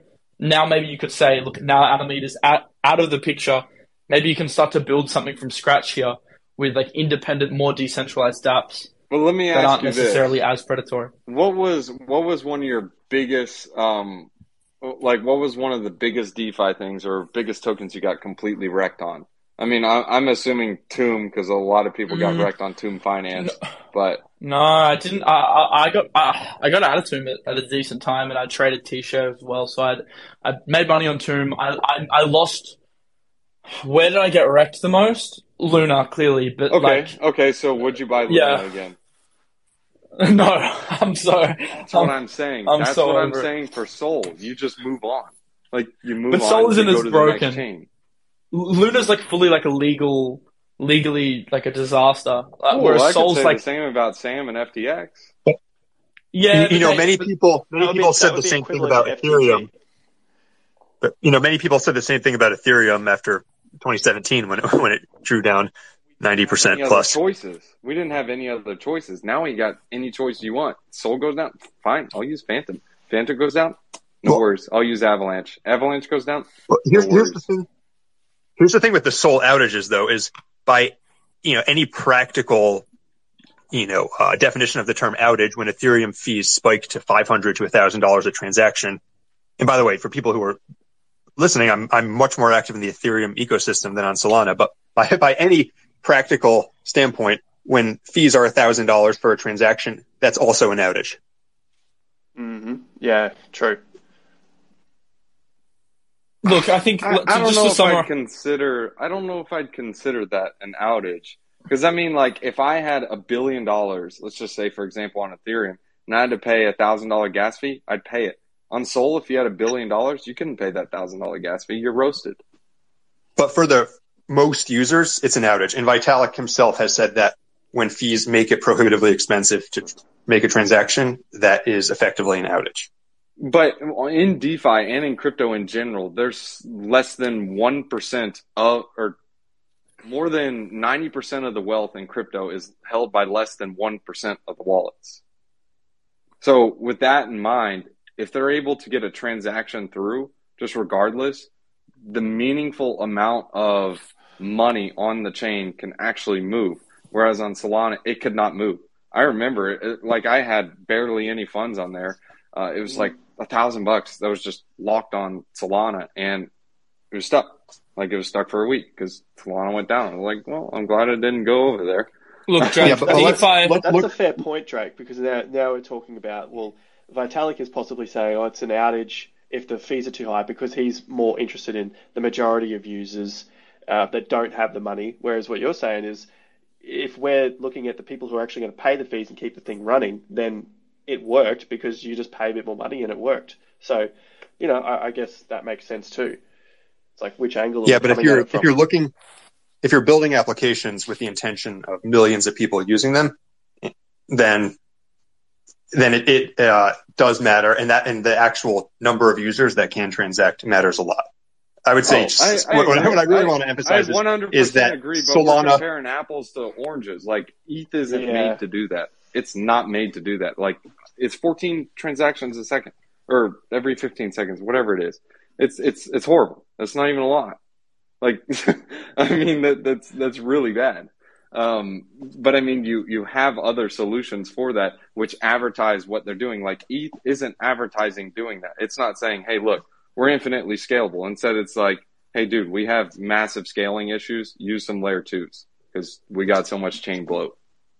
But can you not Whereas- imagine that there might be blockchain applications that would require a high throughput and would be willing to make that trade off of having downtime drop it every couple months or, for that or on another chain. And a lot Honestly, of people don't even.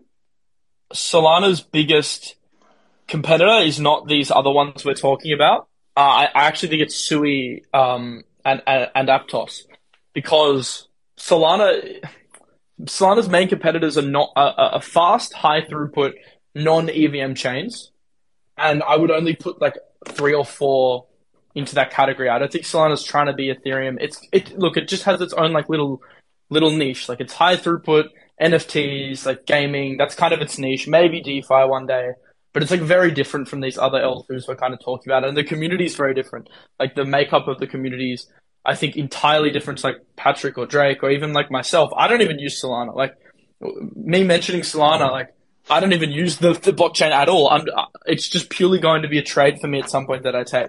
Like it's really as simple as that. It's just like me chucking money at it because I think it could maybe recover. It's like that's it's that simple, really. Right. That that's like- that's what I was trying to that's what I was trying to point out about the narrative with it.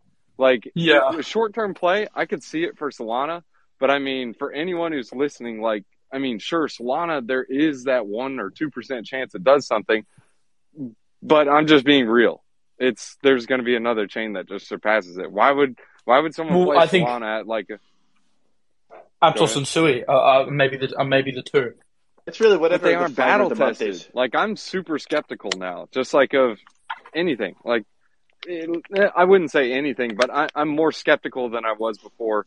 Um, and it's just one of those things. Like, hey, if it's not battle tested, I'd rather wait till it's battle tested. And sure, maybe 100%. I'll throw some degen play at it, but stinking Aptos, that's a multi-billion dollar oh. market cap. That ain't a I'm not buying. No, I, I, wouldn't touch Aptos with a ten foot pole. I'm I'm with you, but like it could be like in a year or two something that starts to develop, and then and then But we'll look at positioning ourselves in it. But it's yeah, not But time hey, for for that reason, if no one's going to touch it with a ten foot pole, just imagine when people start touching it, it'll probably pump. I'm kidding. I'm not, I don't know. Who knows what it'll do?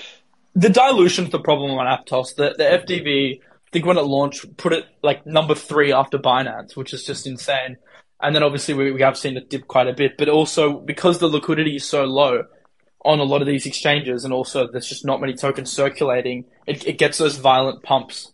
Um, and that's why it's kind of. I, I think it'll be like it'll definitely go lower. Like, in fact, it's probably one of the better long term shorts you could make.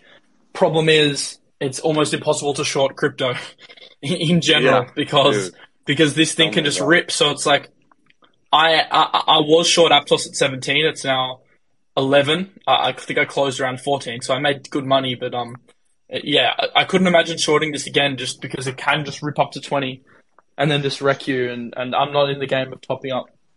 Um, Yeah, 'cause margin your again. I'll upside get is it in again. play. You use stops, Huh? don't you? If you're shorting.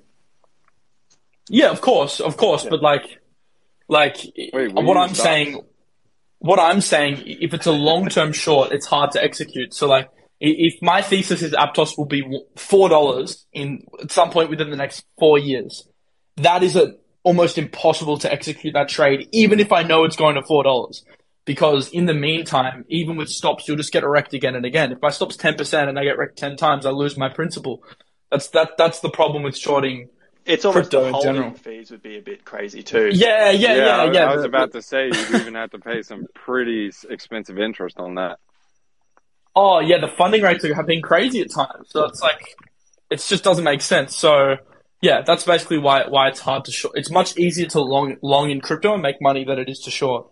Long Yeah. term, if you're a trader, then of course it's, it's a different Yeah, story. and, like, so- and and your and your upside is limited, and your downside is infinite.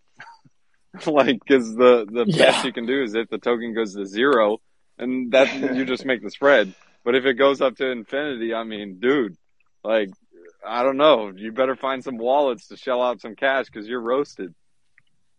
So I I don't want to like. I think we can keep this running to like my twelve. I don't know what that is in the US. It looks like eight o'clock. Uh, that's probably when we'll wrap it up. So just to end, like on like final discussions on the D Jenny altcoin talk.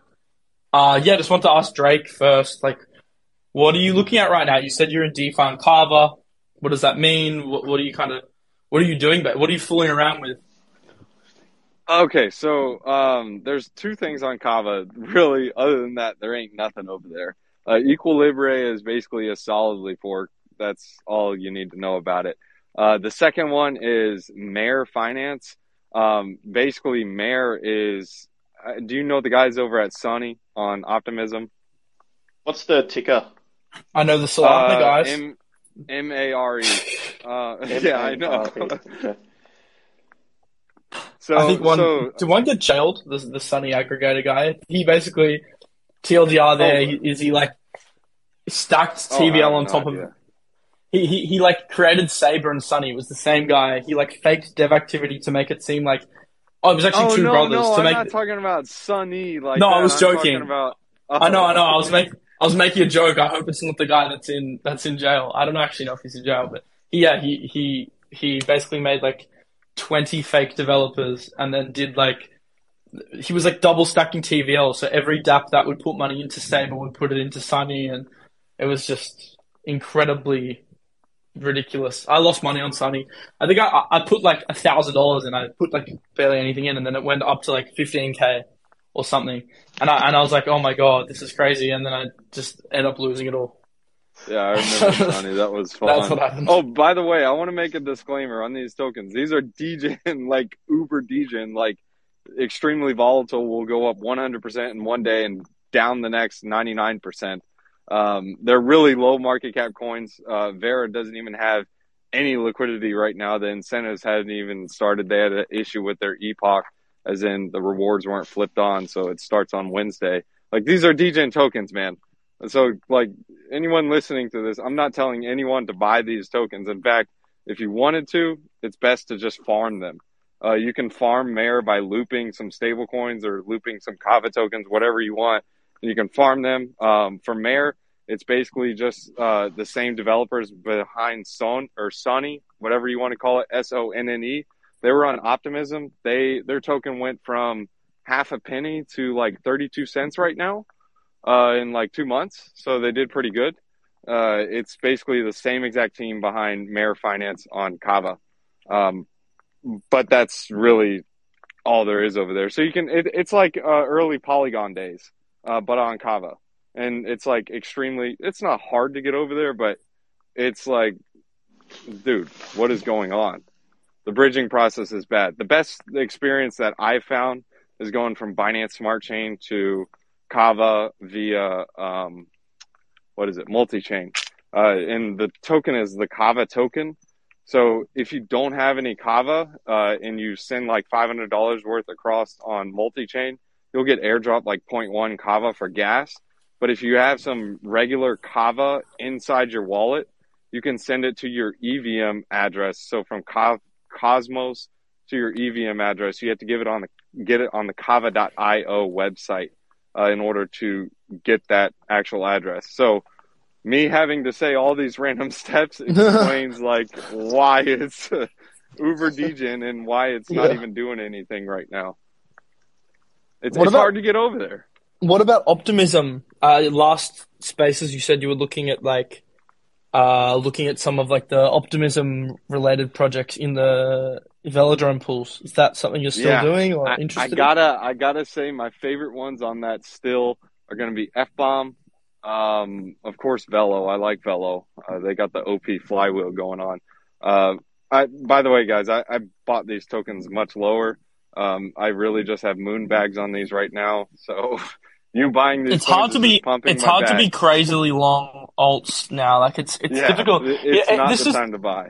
this is what's frustrating as as a like a DeFi guy and a fundamentalist, and I'm sure you guys have this as well. Like I I I've seen some amazing projects which look super undervalued, um, and some like great like you know there's some stuff in like the Solidly fork realm I like, Optimism I like. There's even some projects on Fantom I like, but I still haven't like bought into them, even though I think they're like fantastic because I just yeah, I, yeah, you can, but then you still need some like underlying exposure. Obviously, like it's all, it's all a percentage play. Like you can go in with like you know really small positions, but it's it's just frustrating because you can't feel comfortable holding even like your favorite projects. It's um Well, it, it it depends. Like, let's let's do a breakdown. If you're looking to get into Velodrome, you can do that. You can farm it with some stable coins. Once you get the Velo token, then you can stake the Velo token and then vote on the different pools that bribe with the different tokens. So, for example, if you want to get exposure to F Bomb, F Bomb bribes different pools in their actual token for voting on it. So, if you have the Velo token, you vote on that pool, you earn some F Bomb.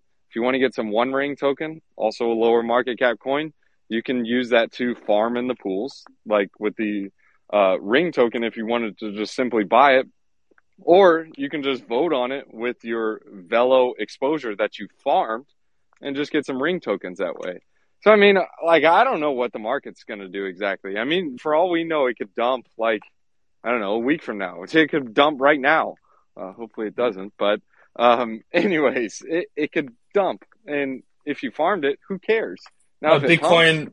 Bitcoin is literally at the exact same price as when the space started, and it's at the exact same price when I tweeted last night about price action being boring. Twenty two three nine five. So don't worry, anyone in the all the more better why farming you've is got- where it's at. you've got nothing to worry about right now. Even Asian Open, which is in like thirty minutes. Um, Oh. I don't know. Let's see. Let's see. I think it's worth staying And up. what do we make videos about today when the market's so boring? See, I'm I'm struggling. I have to make it. I have to. I have to do a video tomorrow. I have to Dude, live it's stream not tomorrow. boring. Like it's fun.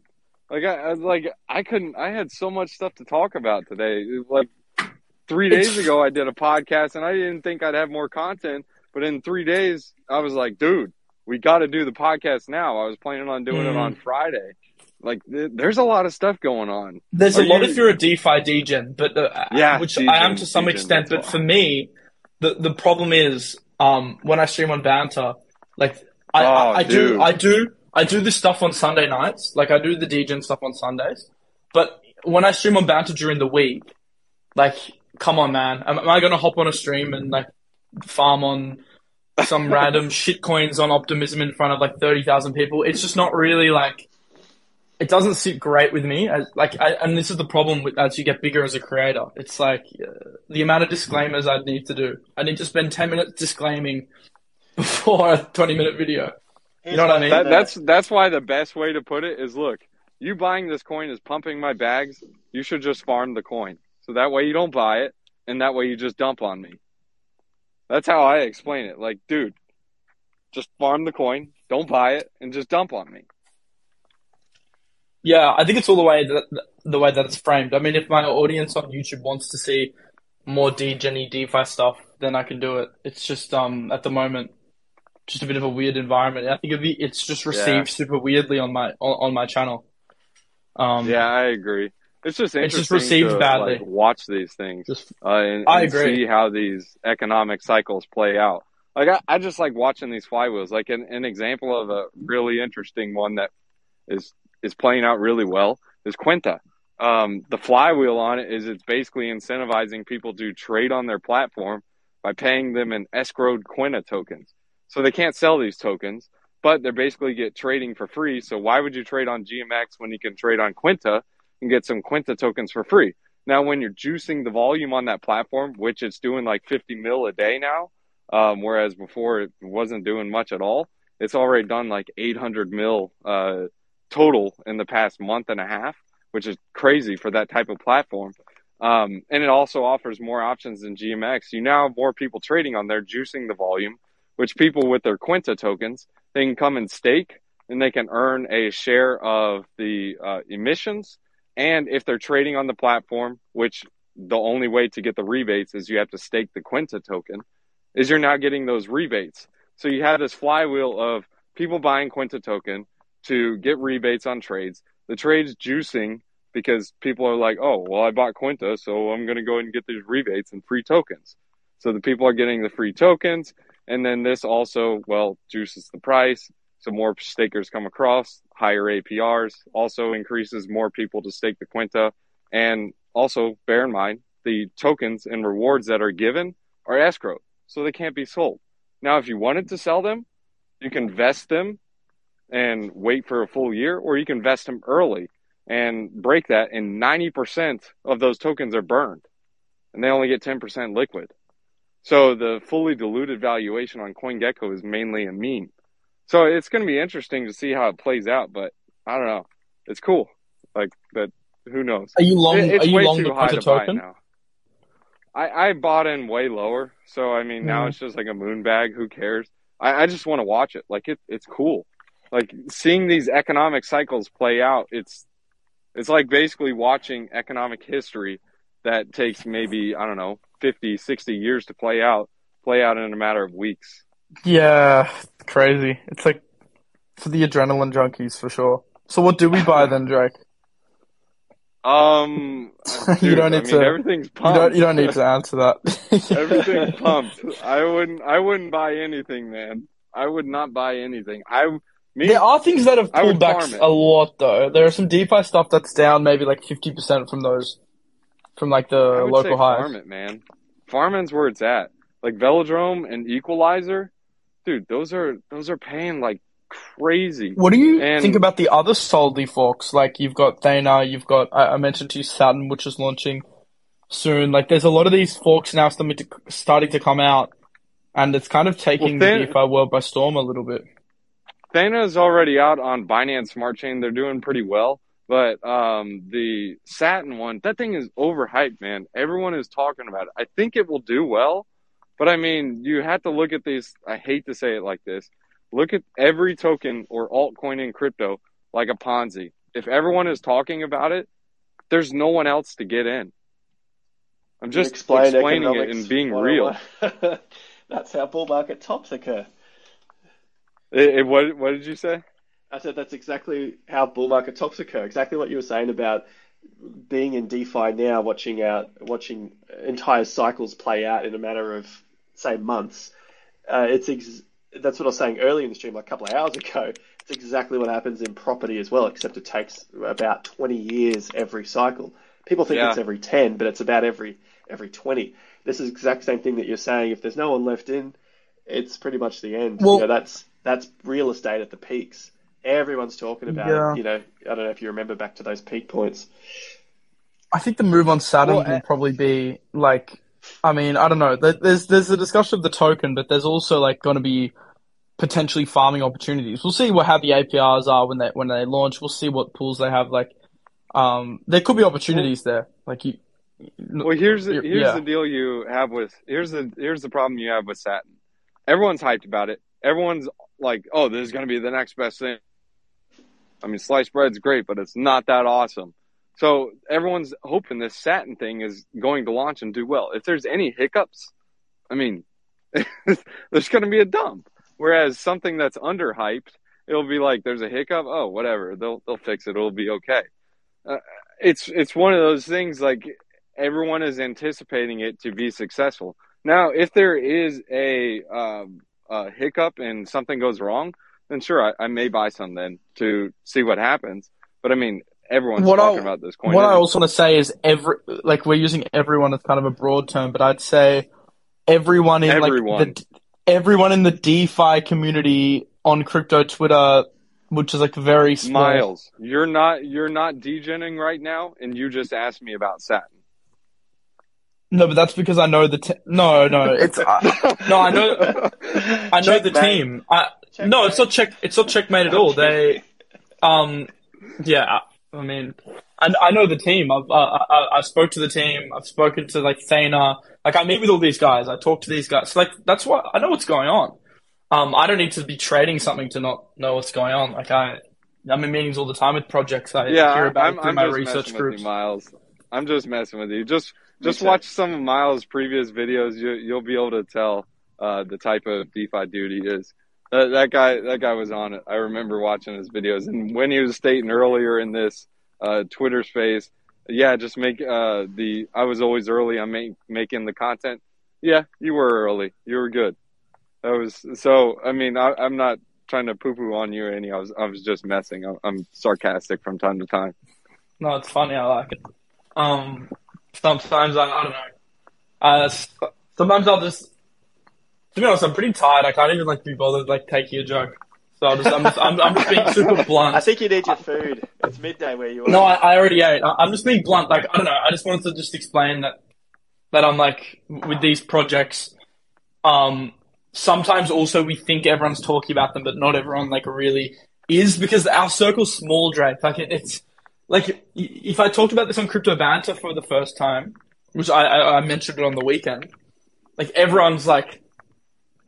Like blown away, like oh, what is this? Like no one actually knows in those. cir- it's just like we we think everyone's talking about something because we're on like Twitter, but like Thena's Discord, for example, has like a few thousand people. Saturn's Discord has a few thousand people. Velodrome, most people don't even know what it does.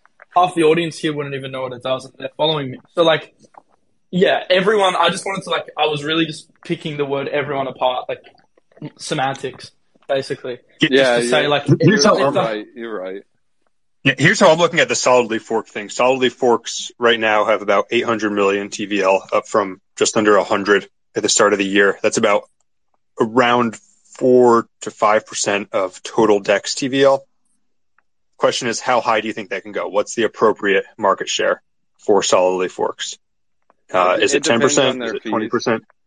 It, depends, on their fees. Yeah, if they're able to evolve, um, and what they're and what they're doing. Like if if they're just simply sitting there like Sliz, I've been so adamant about this in their Discord. They aren't listening.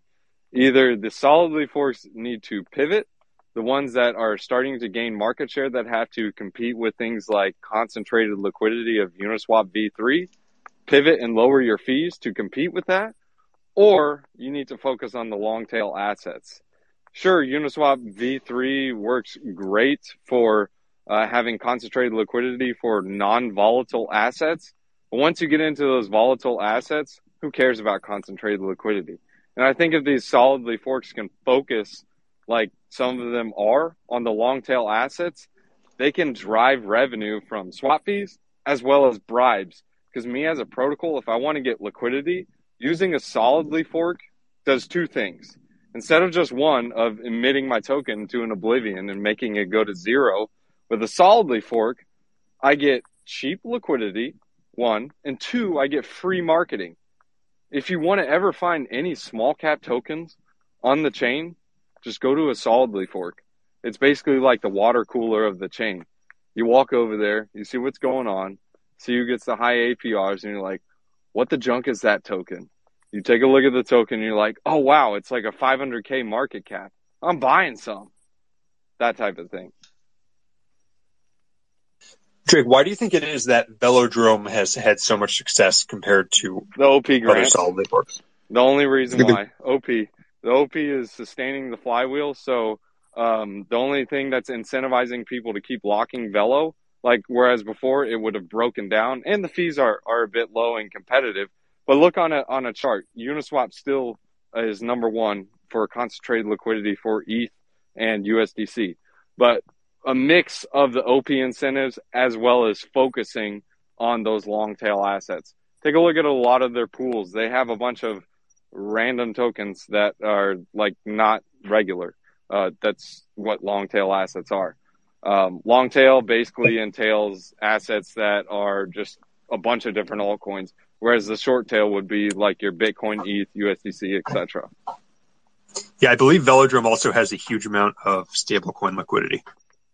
Yeah, they do, because the the stable swap pairs are the lowest um, on Velodrome, so they get a lot of revenue uh, driven through that.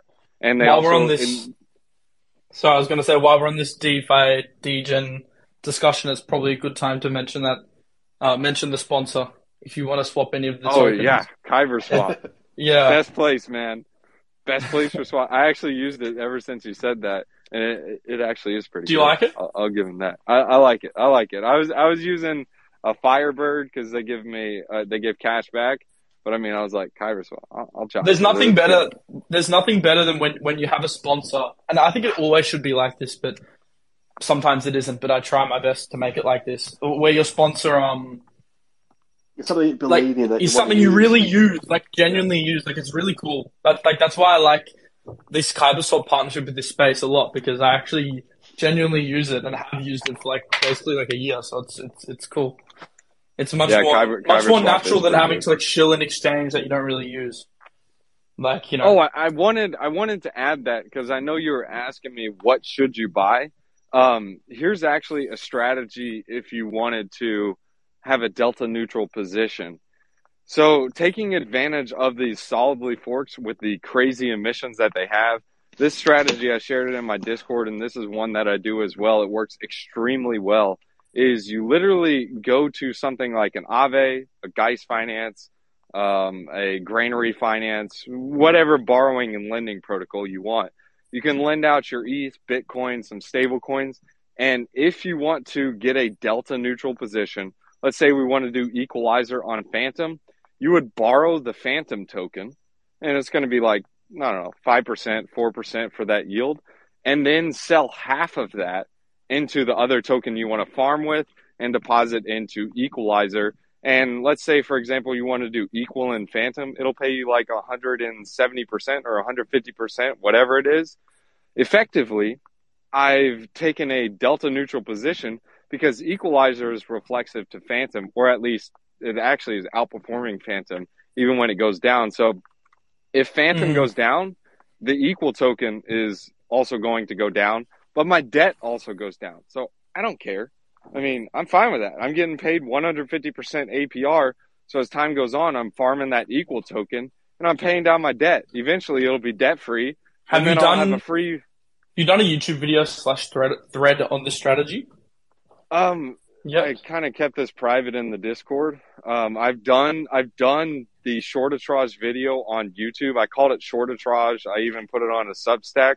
But like the specific plays I'm doing, um, I keep that private. I've given I've given like a generic one though. Yes, I have. Um, Would this work on I- scale?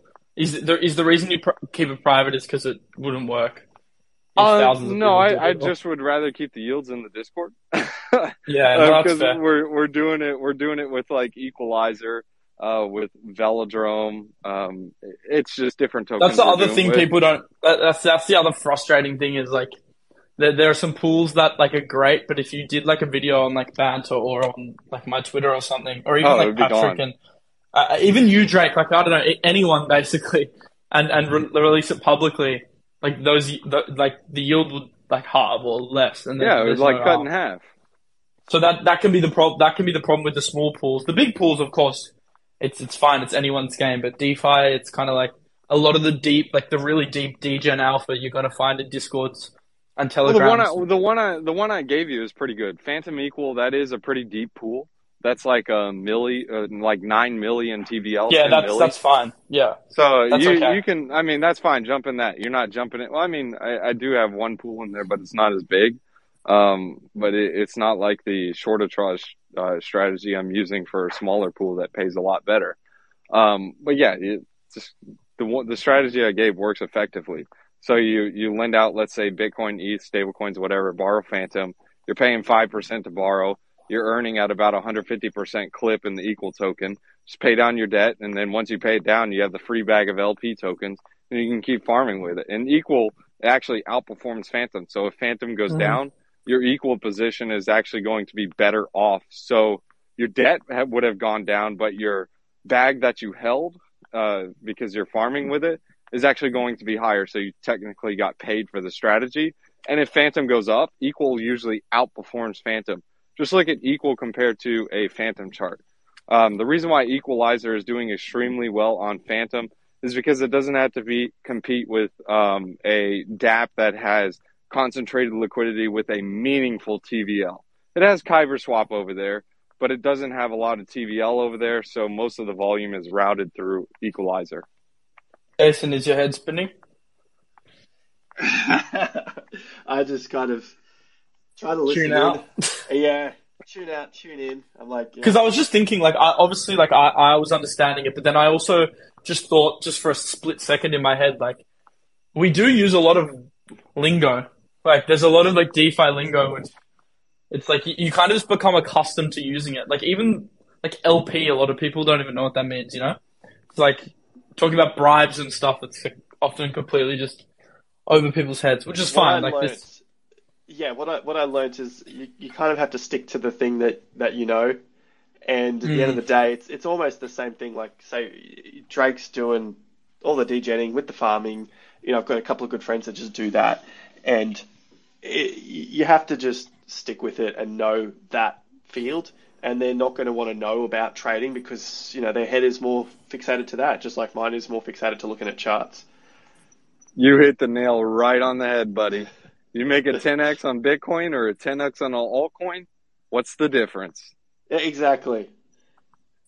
This, Yeah, it's all about finding your about edge. Yeah, what, whatever part suits you more, go with it. What happens in the bull market is that all of these opportunities are, look fantastic and everyone's making money. Everyone scrambles to try and do DeFi, trading, you name it, anything else. I had 50 they- skills in the bull nothing. market. I was a uh-huh. professional trader. In the bull market, I was a professional trader. I was a professional degener. I was a professional Yeah. airdrop hunter. I was a, pro- I had 50 of course. professions. So you try and do everything, and then I was, most I had 50, people end up and everything, well, everything profits for a certain amount of time. In fact, you feel like a freaking genius because literally everything you touch turns to gold. Um, you could do any, basically anything and make money. Yeah, so that's 12, put- put 12 months, and then it's over. yeah. And, and then and then Luna happens, and then we're all like, "Oh well, okay." Yeah.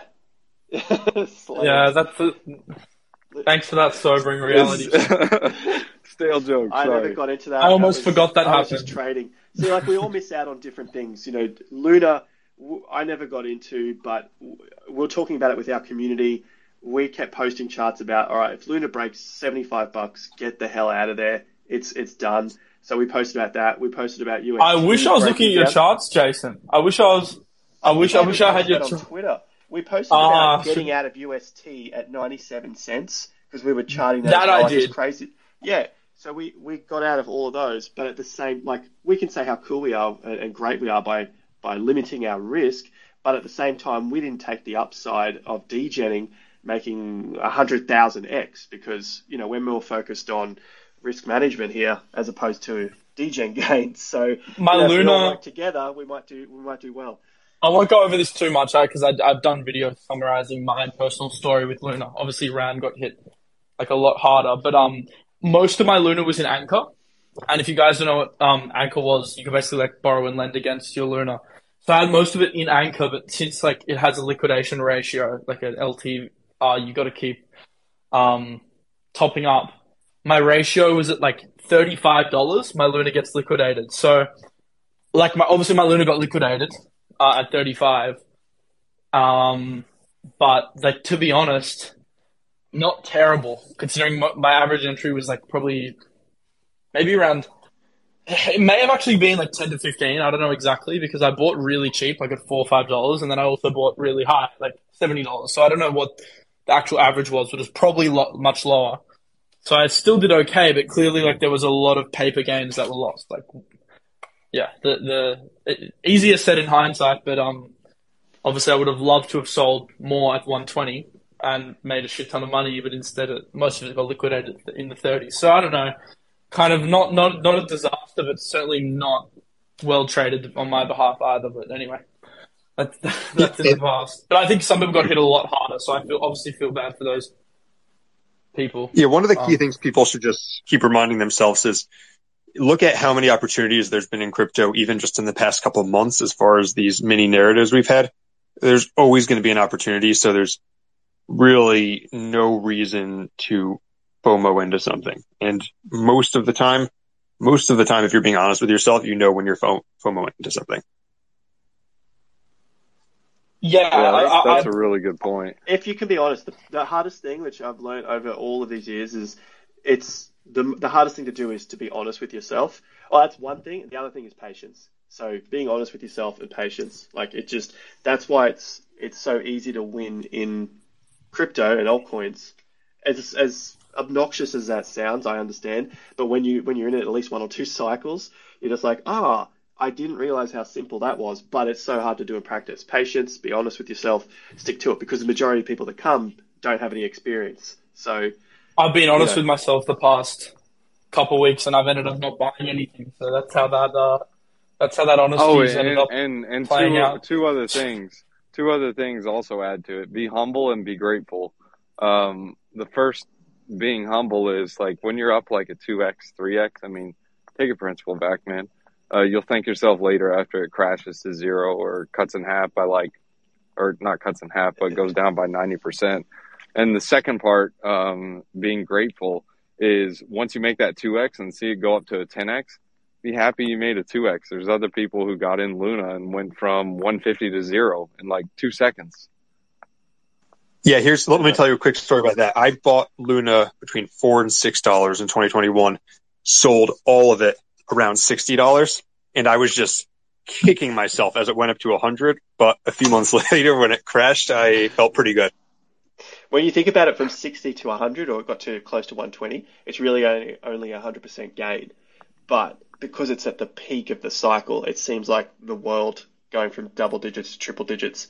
But yeah, it's 100%. Obviously, to get it four bucks, it's an even better return. But from 60 to 120 is because- nothing left. The reason is for it to get to 60 to 120, it has to double its market caps, like the amount of liquidity Of course, yeah. pouring, and that also has to double. So the, the, the retail interest was so much higher in that last 30% than it even was in the first 10x. 4 to 40 was nothing compared to the 60 to 100 in terms of the pure, like, a retail interest in it. And then, of course, off the back of that, you also had all of the altcoins in the ecosystem exploding, like Astroport and like Mars and uh, all that crazy stuff. Like, was absolutely just pumping on. In Mars's case, everyone was locking their UST away forever. Like, it was basically just altcoin craziness that last few months, and that's probably why it felt so much more intense. That, but obviously, Patrick, you are in the end, the net effect was fairly good for you, and even for me, it wasn't great. I'd say it was a net negative overall, but dollar wise, it was a net positive. The reason why I say it was a net negative um, is probably just because I, I made a lot of Luna content, and that obviously like, is not like no bueno.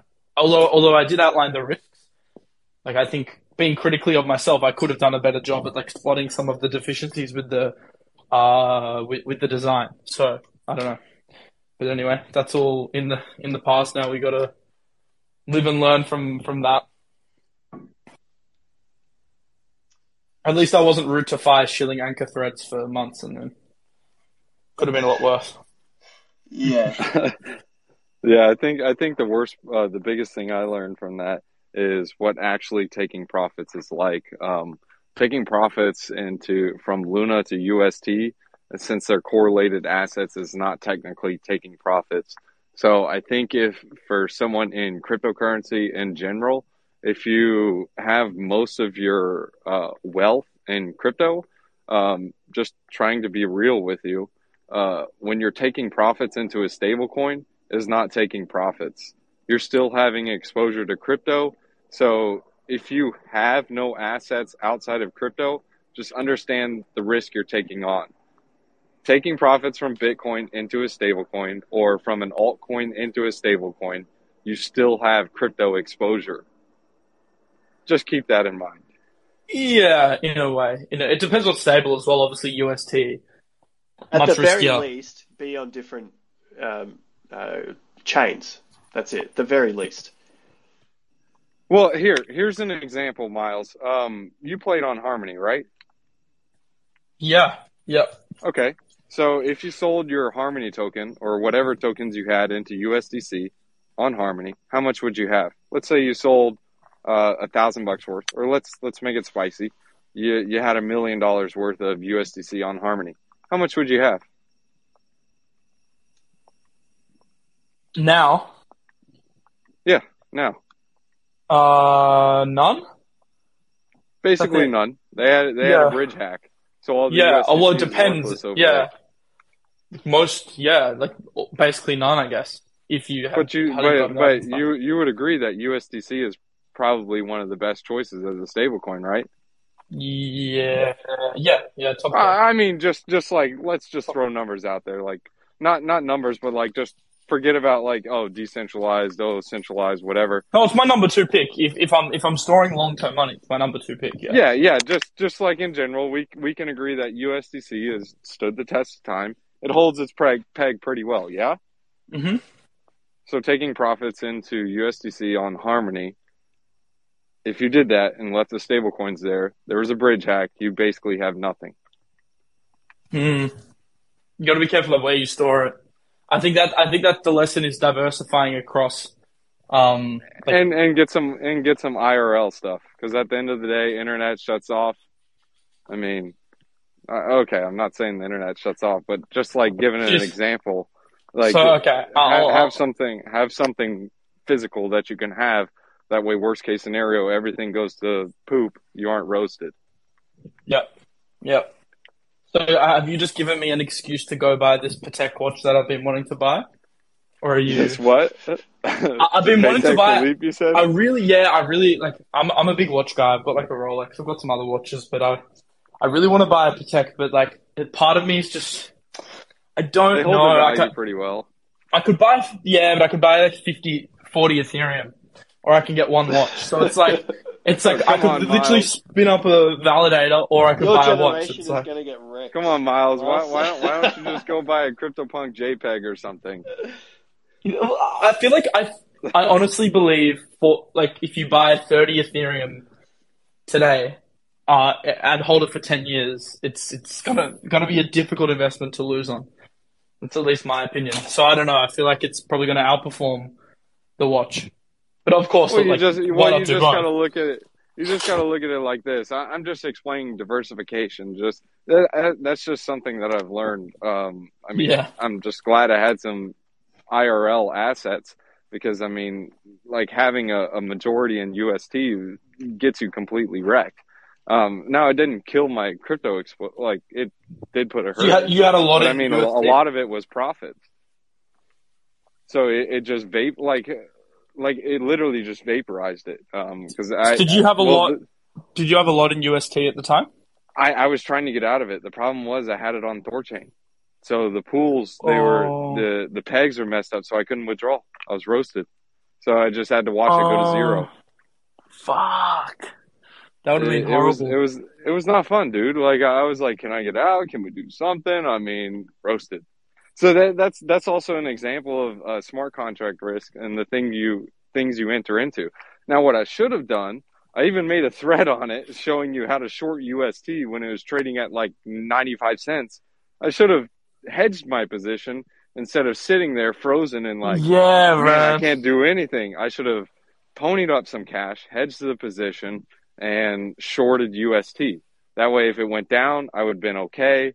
But hey, I mean, sometimes your brain Rad had the same problem at- just like Rad whatever. had the same thing at Banter. He was like, had obviously a very large Luna position, but most of it was locked in validators and it was a 21 day unstaking period. So he kind of saw a lot of it go down. Um, when, Don't freeze. Don't freeze. Um, that that's what I've learned. Don't freeze. Uh, be productive. Um, like there's there's there's so many different strategies you can deploy. not shorting there. Luna. I Like if I look at my crypto career and think about a few like clear mistakes that I've made, not shorting Luna was one of the biggest because I was considering doing it once it once I got liquidated and I realized this is like fucking this looks bad.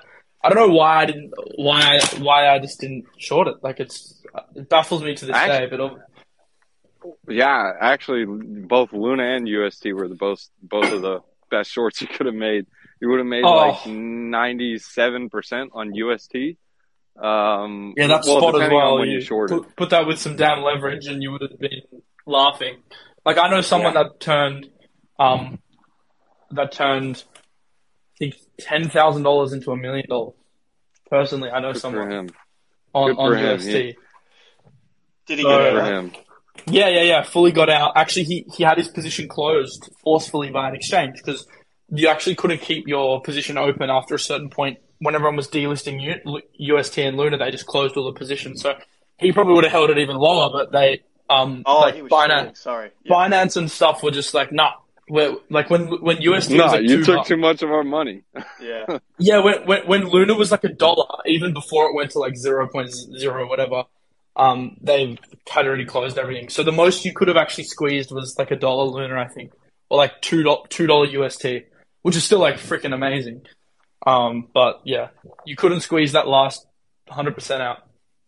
Wild Well, West. what what the cool thing was with UST is that your upside was technically capped. Um, or I'm sorry, your downside was technically capped if you shorted UST. That's why the UST was a more interesting play because I, I mean, sure, it can go over peg, but with the amount of um, wallets out there just trying to cash out of UST, you had that massive amount looming to just uh, sell it, whereas everyone was basically wanting to still accumulate Luna as it was going down. Eventually, after everything hit the fan and they realized what was happening, then the buy pressure went away. But UST was one of those things where it was actually pro- not profitable, but the risk to reward was in your favor to short it. Because at And you still 97 didn't cents, short drag. You still just I, dude, I told you. I, I literally just sat there, I froze, and I wrote a thread about it. That was that was my um coping. You learn so much co- through these lessons, though. Like the, these, those moments have taught me more than like all my wins combined. Like those bad moments have just they just make you such a better investor.